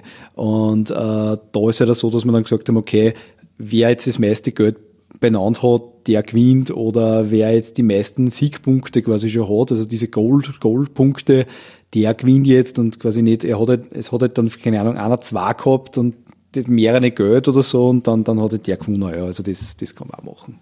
Das haben wir auch oft gemacht, dass wir es einfach abkürzen, weil wenn du dann schon mal drei Stunden sitzt und dann ist einer schon fast fertig aber dann passiert ihm, dass der River Cutter kommt und er alle Passengers umbringt und drei Crewmembers oder sowas. Und du weißt genau, der braucht jetzt wieder eine Stunde. Minimum, bis er wieder dort ist, wo er gerade war. Genau, das ist oft das Problem. Weil es gar nicht anders geht. Er hat keine Kohle mehr, weil er gerade alles ausgegeben hat für seine Crewmitglieder und für das Gear. Weil das Gear, das hast du ja und, du, und das kann dann keiner nehmen, weil du, du kannst ja nur ein, ein Gear pro Person haben und dann hast du weißt genau, okay, das dauert, das wird jetzt nur mal äh, mindestens eine Stunde dauern und dann sagen wir einfach, okay, der mit den meisten Punkten jetzt gerade oder mit den meisten Geld oder was auch immer wichtig ist, der soll der, der Sieger oder die Siegerin sein. Wie schaut es da aus mit den Erweiterungen? Wie würden Sie da Sachen verändern? Man Promokarten sind klar, das sind wahrscheinlich irgendwelche Zielbedingungen und irgendwelche anderen Kapitäne oder sowas. Es ist ja so, dass ähm, ja verschiedene. Ja.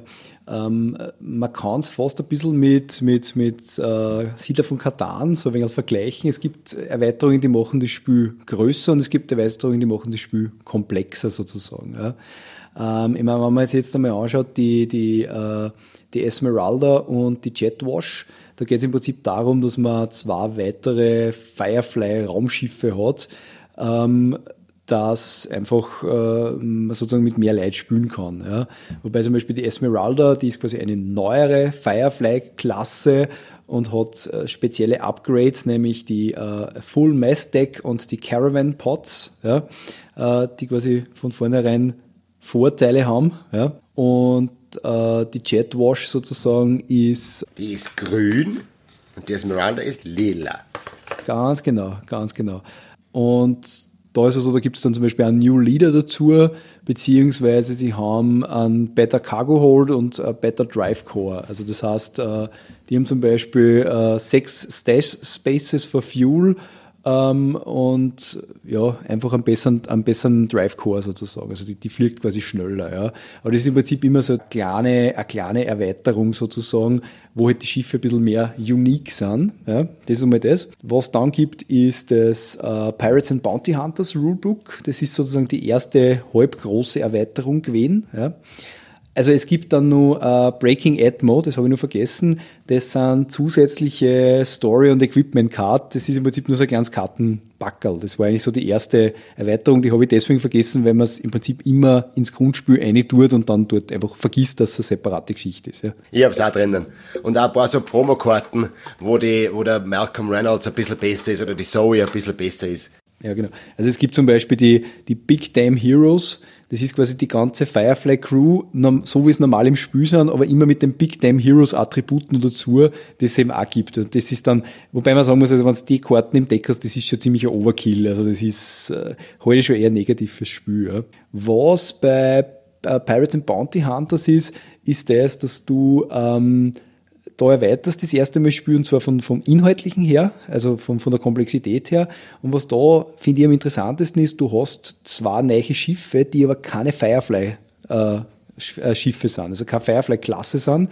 Das eine ist die SS Warden, die fliegt relativ langsam, die hat zum Beispiel nur eine Vierer-Range bei, beim Drive Core und hat dafür total einen guten Cargo Hold, mehr oder weniger, und, und, du kannst das super ausrüsten. Also die hat dann neben Main Driver die drei Slots, das heißt, du kannst drei Add-ons einbauen, wie zum Beispiel eben äh, Crew Quarters und zusätzlichen Cargo und so weiter. Die ist jetzt sehr langsam, aber. Man kann Stash, das darf man nicht vergessen.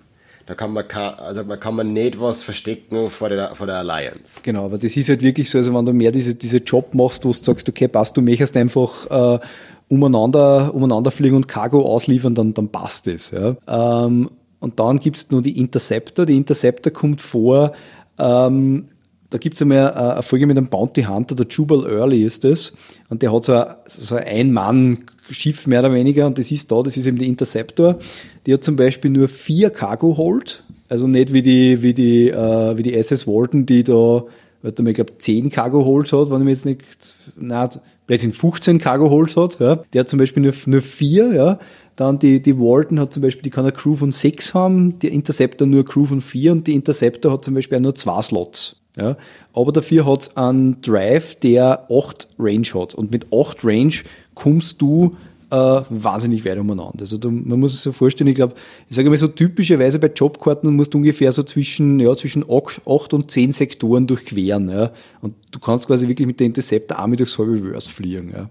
Das ist, und was halt da ist, ist das, dass du Piracy-Jobs hast, das heißt, du kannst die, die Schiffe vom, von die Mitspieler raiden, beziehungsweise das quasi Bounty Hunter hast, dass quasi die, die Leute, die Warrant haben, mehr oder weniger auch jagen kannst. Also, da ist es dann viel mehr gegeneinander, wo man halt äh, einfach Interaktion hat, weil man halt genau weiß, okay, der hat jetzt gerade ein Warrant und da kannst du ihn jagen und die halt einlösen quasi. Das ist schon ziemlich äh, spannend. Genau, genau. Wobei wir es immer so gemacht haben, wir haben primär die Schiffe genommen, also die SS Walden und die, die Interceptor, also wann es wer wollte, ja. Äh, ich glaube, wir haben es ein, zwei Mal eben mit der, mit der Pirates and Bounty Hunters gespielt, aber so richtig, wir waren dann alle mit unseren eigenen Jobs beschäftigt, dass so keiner jetzt irgendwie da wirklich die anderen geradet hat. Also das ist was, da muss da wirklich finde ich, dann einen entsprechenden Spielstil haben. Ja. Also wenn du sagst, okay, passt, ich mache halt meine Jobs, ja, dann, dann, hast du fast keine Zeit dazu, dass du jetzt äh, da irgendwie äh, Pirate bist und so weiter. Ja. Oft ist es so gewesen, dass es zufällig war, dass man gesehen hat, wow, jetzt kann ich das machen, weil er gerade vorbeifliegt oder so. Und nicht irgendwie großartig geplant. Beziehungsweise was auch so ist, wir haben zum Beispiel sehr oft einfach die Storycards vom Grundspiel genommen. Wenn du natürlich Storycards hast, die, die jetzt eher in Richtung Pirates and Bounty Hunters sind, ja, äh, da kann es natürlich dann sein, dass du einfach mal einen Job hast, wo du sagst, du musst halt wen jagen, so in die Richtung, AD, oder du musst halt wen ausrauben. Ja. Aber auch das ist natürlich ja, schwierig, sagen wir es einmal so. Ja, dann die nächste Erweiterung ist die, die Blue Sun Erweiterung. Uh, Space Expansion Set ist in dem Fall. Da ist es so, dass einfach äh, ein Teil äh, von der Karten dazukommt mit äh, neue äh, Rim, Rim Space Nav Deck sozusagen. Ja? Also wo du quasi dann wirklich im Rimmer spielst. Du hast dann neue, neue Kontakte, in dem Fall der Mr. Universe und der Lord Harrow. Der Lord Harrow kommt dann in der Anfolge mit Shindig vor, äh, wo, was der Max gesagt hat. Und der Mr. Universe ist ein Kontakt aus dem, aus dem Film. Und genau, man hat zum Beispiel dann ein Meridian als, als, neuen, als neuen Port, mehr oder weniger, wo man dann eben auch äh, navigieren kann, ja, oder hin, hinkommen äh, kann. Ja. Es, äh, ja, es erweitert im Prinzip einfach die Karten, muss man dazu sagen. Und was auch ganz spannend ist, ist das, man kommt halt dann näher an den, an den River Space, der ist nämlich dort dann auch. Und das heißt, du hast dann statt ein River-Schiff, hast du drei River-Schiffe im im Dings, im, im Spiel drinnen. Und das ist halt auch nicht uninteressant, weil äh, die Wahrscheinlichkeit sozusagen, dass du quasi auf einen Reaver äh, triffst, dann natürlich größer wird. Und ich gehe davon aus, dass die Schwierigkeit gleich bleibt. Ja, ja, definitiv. Die nächste Geschichte, wo dann auch wieder, wo du wieder erweitert, erweiterst sozusagen auf der, auf der anderen Seite quasi vom Boardgame ist dann die Kalidasa-Erweiterung. Du hast wieder, also im Prinzip hast, spielst du im, im Grundspiel und im Blue Sun in der Erweiterung spielst primär sage jetzt einmal, im, im, im, in die Core Worlds und im Border. Ja, aber noch nicht so im Rim. Und mit Kalidasa und Blusan wirklich gehst in Richtung Border und äh, in Richtung Rim, Verzeihung, und hast halt da auch neue Geschichten, ja, äh, hast äh, neue, wieder einen neuen Kontakt, ja, hast dann ein neues Schiffs, ein neues Schiff, ja, das, das äh, der, der Operatives Corvette ist. Ja. Das ist im Prinzip eine Erweiterung dann auch von der Alliance, mehr oder weniger. Das ist das Kalidasis, bin ich nicht mehr ausge, ausgepackt. Das ist sehr lustig. Ja, aber das, es, wird, es wird mehr oder weniger nur, nur schwieriger sozusagen. Also während du bei der Blue Sun Erweiterung äh, dann eben auch quasi Miranda dabei hast, also quasi das River-Territorium, hast du da quasi auf der anderen Seite nur das Kalidasa-System dabei, wo du dann eben unter anderem der in Operative hast, der quasi der Hauptfeind in Wirklichkeit äh, im Dings drinnen ist, im, äh, im Film, der ihn dort nachjagt mit seinem eigenen Schiff. Ja. Also das ist so. Und dann gibt es noch, das habe ich aber selber noch nicht wirklich gespielt, das ist äh, Crime, and, Crime and Punishment. Ähm, da geht es darum, dass du äh, neue Karten zum Misbehave-Deck dazu tust. Und äh, du hast da neue Story-Cards und äh, neue Setup-Cards. Also das ist, das ist wieder eine kleinere Erweiterung. Also rein von der Größe vom Material her, das meiste Material ist definitiv im Grundspiel drinnen, insbesondere wenn man dann Breaking Edmund dazu rechnet, ähm, wo es im Prinzip so Ausrüstungskarten noch gibt zusätzlich. Ähm, die zwei flächenmäßig größeren Erweiterungen sind eben Kalidasa und Blue Sun und inhaltlich Crime and Punishment ist ja die jüngste Erweiterung, die ist relativ klar. Die macht es halt ein bisschen gefährlicher und sage ich mal, die inhaltlich komplexere Erweiterung ist definitiv Pirates and Bounty Hunters. Ja. Und es gibt halt dann auch noch, was du gesagt hast, der, der Whole Damn Verse Map, wo du im Prinzip diese ganzen Brett, Spielbretter, die du quasi aneinander legst, ähm, die du quasi dort dann als ein Ganze hast in Wirklichkeit. Also auf einer Vinylmatte sozusagen. Aber wenn ich jetzt noch mal ganz kurz auf die riesengroße Vinylwarten zurückgehe, also das ist ja wunderschöne Übersicht und extrem groß. Bis auf den Unterschied, dass ich entweder äh, gelbe Karten oder blaue Karten ziehe, äh, habe ich sonst keine Einschränkungen oder was? Also sprich, es steht da nicht irgendwo auf einem, auf einem Ding drauf, du musst halt, was ist jetzt nicht ein Fuel, sondern zwei Fuels ausgeben oder sowas zum Durchqueren von dieser Zone? Na, an sich nicht. Also das ist, äh, du kannst dann wirklich ganz normal halt einfach weiter. Ja. Mhm. Das heißt, du hast keine zusätzlichen Regeln auf der Map selber? Na, es ist nur so, dass das, äh, die, die, die Nav-Cards halt einfach gefährlicher werden. Also du bewegst, der wie der Max zuerst, Max zuerst gesagt hat, du bewegst sie natürlich ähm, äh, im, im die Core Worlds sozusagen, also im Core bewegst du dich natürlich am sichersten, weil da kann da halt die Alliance passieren und die Alliance, ja, die, die bringt jetzt keinen Umsage jetzt einmal. Ja. Ähm, Im Border und im Rim wird es halt dann schon schwierig. Da wird, und, und, und, und, überhaupt im Rim dann nur gefährlicher, weil du hast dann einfach wesentlich mehr Geschichten in Richtung, dass da etwas äh, ins Schiff, in den Karren fahren kann sozusagen, beziehungsweise dass die Reavers kommen. Ja.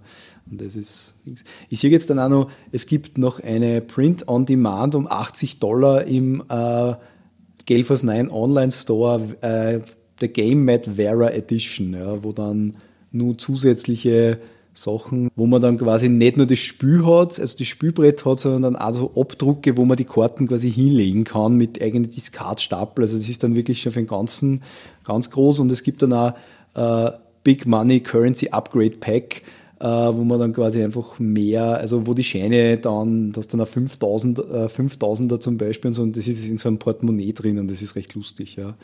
Was es auch noch gibt, also ich, ich schaue jetzt gerade im Store nach, genau, das Breaking Atmo, das Breaking Atmo Expansion, da hast du, genau, da hat man zusätzliche Jobkarten und äh, bei den einzelnen ha also bei den einzelnen Häfen, also bei den einzelnen Planeten, zum Beispiel habe ich da jetzt gerade Osiris Shipworks, Persephone oder Silverhold, halt zusätzliche Karten. Aber zum Beispiel bei Persephone gibt es äh, Gentleman's Dueling Sword, Counts as Knife, gibt da einen zusätzlichen Punkt auf Fight dazu und hat gleichzeitig Fancy Darts. Also das ist so eine kleine Erweiterung von Material mehr oder weniger. Und was es auch noch gibt, um 12 Dollar, das ist das äh, Firefly Promo Card Pack. Da hast du quasi alle Promo Cards drinnen und zwar einerseits die Big Damn Heroes, insgesamt fünf sind das. Also der Malcolm, der Wash, der Jane, die Kaylee und die Zoe. Dann hast du noch in Space Bazaar Wash Lucky Dinosaurs und Mel's Pretty Floral Bonnet. Da hast du eben nur, nur zwei Karten, die, die auch, die kosten nichts, aber sie bringen da gewisse Vorteile. Ja. ja, was es dann auch noch gibt, ist natürlich das Firefly Adventures. Das ist offensichtlich das Skirmish-Spiel, was keiner von uns irgendwie jemals gesehen hat oder angeschaut hat. Rein von dem, was ich jetzt so sehe, gerade wegen am Store, weil, man ja, weil du da gerade drinnen bist, die genauso. Es erinnert mich von dem her, wie es präsentiert wird, so wie dieses äh, Star Wars Skirmish-Game, was da gibt. Was ein bisschen so wie Decent ist und so weiter. Ja, ja. Also du hast da eine Spielfläche, ich habe es schon mal gesehen, auf der Spielemesse in Essen also wo es gespielt worden ist, ist im Prinzip so, da hast du halt einfach so äh, Sichtlinien, so wie ich das sehe und ja, da steht es eh, Adventure is a cooperative mission-based skirmish level game where players use the different skills and abilities of Malcolm, Zoe, Jane, Kaylee and Wash to succeed. Das heißt im Prinzip, du hast verschiedene Missionen, ähm, du hast, äh, wenn, man, wenn man sich das rein vom Bild her anschaut, äh, sogar ähnliche Skills, also sie schauen zumindest gleich aus, dieses Tech, Fight und so weiter.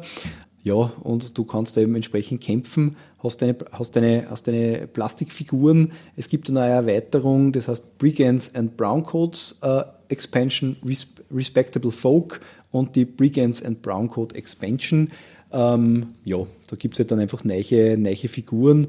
Da zum Beispiel ist äh, die Inara und der Shepherd Book die man dann eben erweitern kann. Entsprechend, ja, ähm, eben mit dem Spiel ehrlich gesagt nicht beschäftigt. Äh, ich weiß jetzt auch gar nicht, ob es irgendwie eine Möglichkeit der Spielkombination gibt, also dass man dann sagt, man kann gewisse Sachen dann ausfeiten. Wie gesagt, keine Ahnung. Also, aber es ist eher ein, ein, ein Skirmish-Game. Ja.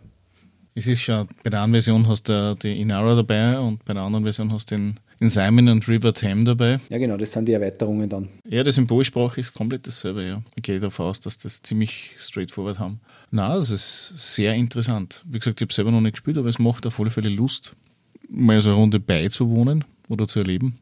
Es ist nicht leicht, wenn man es einmal heraus hat, hat es, finde ich, einen sehr hohen Wiederspielwert, wenn man wahnsinnig viel äh, Zeit einfach auch mit den Stories und so weiter verbringen kann. Also ich glaube, wenn man eine regelmäßige Spielrunden hat mit Firefly Games, dann kann das sicher eine Zeit beschäftigen. So würde ich jetzt einmal sagen. Vermutlich auch schon ohne irgendwelche Erweiterungen. Ja, auf jeden Fall. Also die Erweiterungen sind echt äh, für später, weil ja, außer man möchte halt vielleicht zu, vier, zu fünft oder zu sechs äh, spielen, dann mit Chatwash und Esmeralda oder so, aber Ich glaube, dass man mal das Grundspiel allgemein versteht und dass das dann flüssig rennt und man nicht jedes Mal wieder nachdenken muss, der für das jetzt und wie war das jetzt und wo ist welcher Waffen drinnen und so, dann da reicht das Basisspiel allemal. Definitiv. Es zahlt sich ja durchaus aus, dass man sagt, man nimmt halt das Basisspiel und eine Erweiterung. Ja. Ich meine, das Breaking Atmo, das, das geht locker mit, weil es im Prinzip ja nur ein paar neue Storycards und Ausrüstung ist. Ähm, aber man kann zum Beispiel dann sagen, okay, passt, jetzt spielen wir zuerst einmal das Basisspiel, dann nehmen wir mal das Basisspiel und Crime and Punish, äh, nicht Crime and Punishment, sondern Pirates and Bounty Hunters mit. Wenn man sagt, das funktioniert ganz gut, dann lässt man vielleicht Pirates and Bounty Hunters mal wieder weg und tut dafür die Plus-An-Erweiterung oder dafür die Kalidase-Erweiterung. Ja. Es ist natürlich möglich, dass du alle Erweiterungen auf einmal spielst.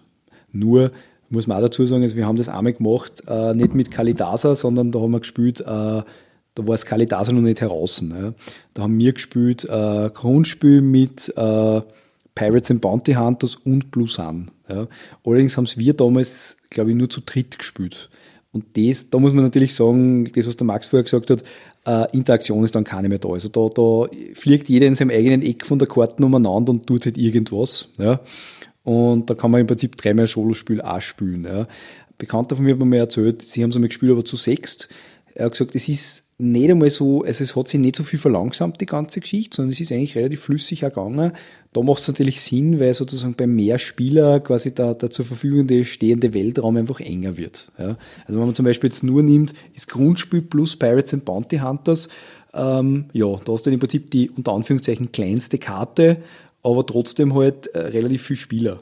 Und das ist halt dann sicher nicht uninteressant. Also. Es drängt sich gerade mir eine Frage auf, weil du sagst, der Raum wird enger können zwar, man physikalisch ist ja kein Thema nicht, aber ist von der Regelmechanik, können zwei Raumschiffe im selben Sektor sich aufhalten oder nicht? Also zwei Spieler? Ja, ja, das ist möglich. Und du kannst dann sogar handeln, soweit ich weiß. Okay, aber angreifen oder sowas gibt es halt nicht. Nein, angreifen gibt es nicht, aber eben wenn ein, ein Crewmember disgruntled ist, dann kann das abgeworben werden um den Preis, den man gekauft hat. Da steht ja dann drauf 300 oder 200, dann kannst du den abkaufen das ist was, das auf jeden Fall da geht. Also, man, es ist dann auch natürlich, wenn du Boarding-Action machst in Richtung Pirates and Bounty Hunters, natürlich, dann geht das auch in die Richtung. Ja. Aber im Grundspiel, wenn wir von dem reden, dann halt nicht. Ja. Da ist halt wirklich nur, äh, du kannst quasi, du fliegst aneinander vorbei oder du kannst da einen Sektor kreuzen, wo schon wer anderer drinnen steht. Das ist auch kein Problem, du musst nicht rundherum fliegen und du kannst dich dort da treffen in Wirklichkeit. Aber ja, das ist dann mehr die Metagame-Kommunikation, wie das die Spielmechanik irgendwie zulassen. Ja, ja fein. Wenn man bedenkt, ist es eines der wenigen äh, Science-Fiction-Welten, wo es keine Aliens gibt. Ja, das stimmt. Ja, total. Wobei es ist ja sehr interessant, weil es eigentlich also eh nur um ein Planetensystem draht. Ja, also sie, sie reden immer vom Verse, also eine Abkürzung für Universe, aber in Wirklichkeit geht es nur um ein Planetensystem. Das ist ja eigentlich äh, relativ unter Anführungszeichen klein und es ist halt relativ dicht bevölkert, aber es reicht für Geschichte um Geschichte. Ja. Und, und du hast dieses. dieses ja, Gott, mit so gute Charaktere und ja. Ideen. Das ist ja alles. Und man muss dazu sagen, man hat trotzdem jetzt. Äh, man hat trotzdem jetzt insofern den Science-Fiction-Aspekt, weil halt die, die River halt ein, ein Reader ist, also ein Mind-Reader, ähm, wo du eigentlich auch nicht weißt, gibt es da mehr oder weniger. Ist sie die erste, gibt es da andere, also quasi so Art Muta also Mutation, wobei das auch die einzige ist, ja. Und äh, dann gibt es halt die Reaver, äh, wo halt auch man eigentlich nicht genau weiß, sind die jetzt menschlich, waren sie einmal menschlich, wie, wie hängen die zusammen, ja? oder, oder sind das irgendwie da anders und so. Also das ist, das ist nicht uninteressant. Ja. Das heißt, die Definition, wie es im Film gemacht worden ist, ist nicht unbedingt im normalen Hintergrund abgebildet gewesen? Nein, sie haben es im normalen Hintergrund in der Serie, haben sie es eben offen lassen. Also sie, die, die, die Geschichte war das, das ist also das Einzige, was du über die Reavers erfährst, dass quasi die Reavers Leute sind, die ans, an den Rand des Verse geflogen sind, ja, äh, einfach quasi ganz aus dem Rim und dort dann quasi in die große Leere geschaut haben und deswegen wahnsinnig geworden sind. Ja, das ist so quasi die offizielle, offizielle Story. Es gibt da mal eine Folge, wo es einen finden, der einen Reaver-Angriff überlebt hat und der dann offenbar so ein massives Trauma hat, dass er quasi selber äh, anfängt, quasi sich wie ein Reaver zu verhalten. Das habe ich auch sehr spannend gefunden in der ganzen Geschichte. Aber so richtig, also im Film erklären sie es dann, aber so erklären sie es nicht. Ja. Sie wird zum Beispiel auch nicht erklärt, ob theoretisch die Reaver jetzt äh, quasi einfach, also wie die in der Bevölkerung aufrechterhalten. Ja. Also ob die trotzdem sie irgendwie gegenseitig fortpflanzen und, und ob das dann ob die Kinder quasi schon irgendwie wahnsinnig auf die Welt kommen oder so, das wird auch nicht so ganz geklärt. Ja. Ob es weniger wären und solche Sachen, das, ist, das, das wird bewusst offen gelassen. Ja. Ja, ich glaube, das ist auch von dem her, weil es dir eigentlich nur am Punkt in der Geschichte hernimmst und nicht eine Zeitspanne, oder? Ja, im Prinzip, also es, es spielt, glaube ich, über mehrere Monate in einem Jahr letztlich äh, die Firefly, aber trotzdem ist, glaube ich, ein Jahr. Ja, und der Film spielt dann einige Monate später, glaube ich. Aber generell, das ist auch, das ist auch ganz wichtig, mit Zeitrechnung. Also es gibt ja andere, andere Systeme, also wenn man sich Star Trek, Star Wars anschaut und so weiter, äh, oder primär halt Star Trek, ähm, die halt wahnsinnig mit dieser Zeitrechnung haben. Also wo man im Prinzip jede, jede Folge ziemlich gut einordnen kann in einem Gesamtdings. Und das ist da überhaupt nicht. Also die, die einzige Zeitmessung, die du eigentlich einmal mitkriegst, ist das, dass eben bei der, bei der zweiten Folge, eben der Train Job, dass dort in einer Bar sind, die auf dem Planeten gerade Unification Day feiern. Also quasi der, der Jahrestag der Gründung der Alliance, der, der Unification eben. Und das war für mich zum Beispiel auch sehr schwierig zu sagen, okay, ähm, wie ich damals die Rollenspielrunden gemacht habe, die ich mir gesagt habe, wie schaff, also wie, wie, wie, wie weiß ich, was halt für Zeit vergangen ist. Ja? Und, und da habe ich dann halt gesagt, okay, passt, wir spielen ein Jahr nach dem Unification Day. Also so grenzt sich das zur Serie ab, mehr oder weniger. Also grundsätzlich sage ich schon so, dass wenn man die Serie oder den Film mag, dann würde ich auf jeden Fall das Basisset zulegen und das einfach einmal spielen. Es macht so Spaß, dass man sich da durch die einzelnen Karten, man kann, man, man kann ja nur da sitzen, man muss nicht einmal spielen, sondern einfach nur die Karten durchschauen. Und man denkt an die Serie, man hat so Nostalgie-Flashes und wenn man es dann spielt, dann ist es eben, wie wir eh besprochen haben, so schön eingebunden in die Mechanik, wie die Serie funktioniert hat, dass dass es einfach Spaß macht. Ähm, also das und dann vielleicht im Hintergrund noch ein Soundtrack ähm, auf YouTube oder so eine, dann hat man das ultimative Firefly-Feeling. Wow! Firefly-Feeling. Machen wir es im umgekehrt. Für wen ist auf alle Fälle nichts? Vielleicht die aufwendige Brettspiele nicht Menge. Also, für, also da. Und vielleicht, ich glaube, äh, die, die Brettspiele zwar Menge, aber eher sich auf strategische Sachen äh, mehr konzentrieren und denen das mehr Spaß macht. Wenn mir jetzt wer sagt, Carcassonne ist mein Lieblingsspiel oder sowas in die Richtung, wo es halt äh, mehr um die, das, ja, die starke Strategieseiten geht von einem Brettspiel, dann würde ich sagen, dass das eher dass die die da vielleicht fadisieren würden, ein bisschen. Ich kann das insofern beantworten, ähm, eh, was, ich, was ich ganz gern sage, ich glaube, man muss halt immer unterscheiden, es gibt die amerikanischen Brettspiele und die Euro Board Games.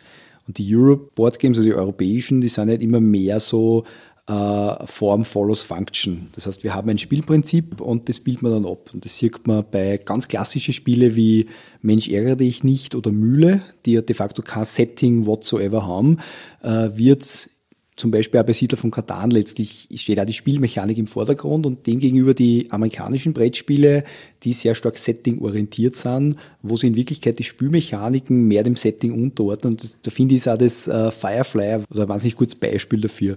Und natürlich, wenn ich jetzt mehr der, der Eurogamer bin, der eben sagt, ja, primär eben Spielmechanik und wie der Max schon gesagt hat, primär Taktik, dann eher nicht. Und was ich auch sagen muss, ist das, wenn ich die Serie nicht mag oder mit der Serie nichts anfangen kann, dann wird mir das Spiel auch nicht glücklich machen, weil das Spiel lebt massiv davon, dass ich mich wirklich in die Serie einversetzen kann. Also dann habe ich definitiv das beste Spielfeeling. Also ich, ich kenne das mit Leuten, die die Serie nicht kennen, die haben weit nicht so viel Spaß bei dem Spiel weil es einfach von dem erlebt. Ja. Das heißt, abschließend kann man sagen, schaut die Serie, schaut den Film und dann habt ihr mit dem Brettspiel auf alle Fälle extrem viel und lang Spaß. Definitiv. Vor allem, da, vor allem dann, wenn ich sage, ich bin jetzt kein Rollenspieler, also ich möchte das zwar quasi erleben, das Firefly-Feeling immer wieder mehr, äh, aber ich bin ja kein, kein Rollenspieler, wo ich sage, oder ich habe keine Rollenspielrunden zu Firefly, äh, wo ich da mal quasi meine eigenen Abende erleben kann. Ich habe, wie du sagst, die Serie schon durch, den Film schon durch, die Comics schon durch. Ähm, da habe ich so ein bisschen die Möglichkeit, das, was der Max vorher beschrieben hat, dieses, dieses Feeling von Firefly mal schauen wieder ein bisschen zu holen. Und da war eigene Geschichten auch so ein bisschen zu machen, sage ich jetzt einmal. Das klingt jetzt vielleicht fast ein bisschen zu, zu nostalgisch, aber äh, ich finde schon so, ja. Es, es, es, es hat was. Es hat definitiv was Universumserweiterndes. Dann würde ich nochmal sagen, danke nochmal und wir hören uns demnächst. Tschüss. Keep flying. Keep flying. Tschüss. Und schon ist die Episode wieder zu Ende. Ich hoffe, sie hat euch gefallen.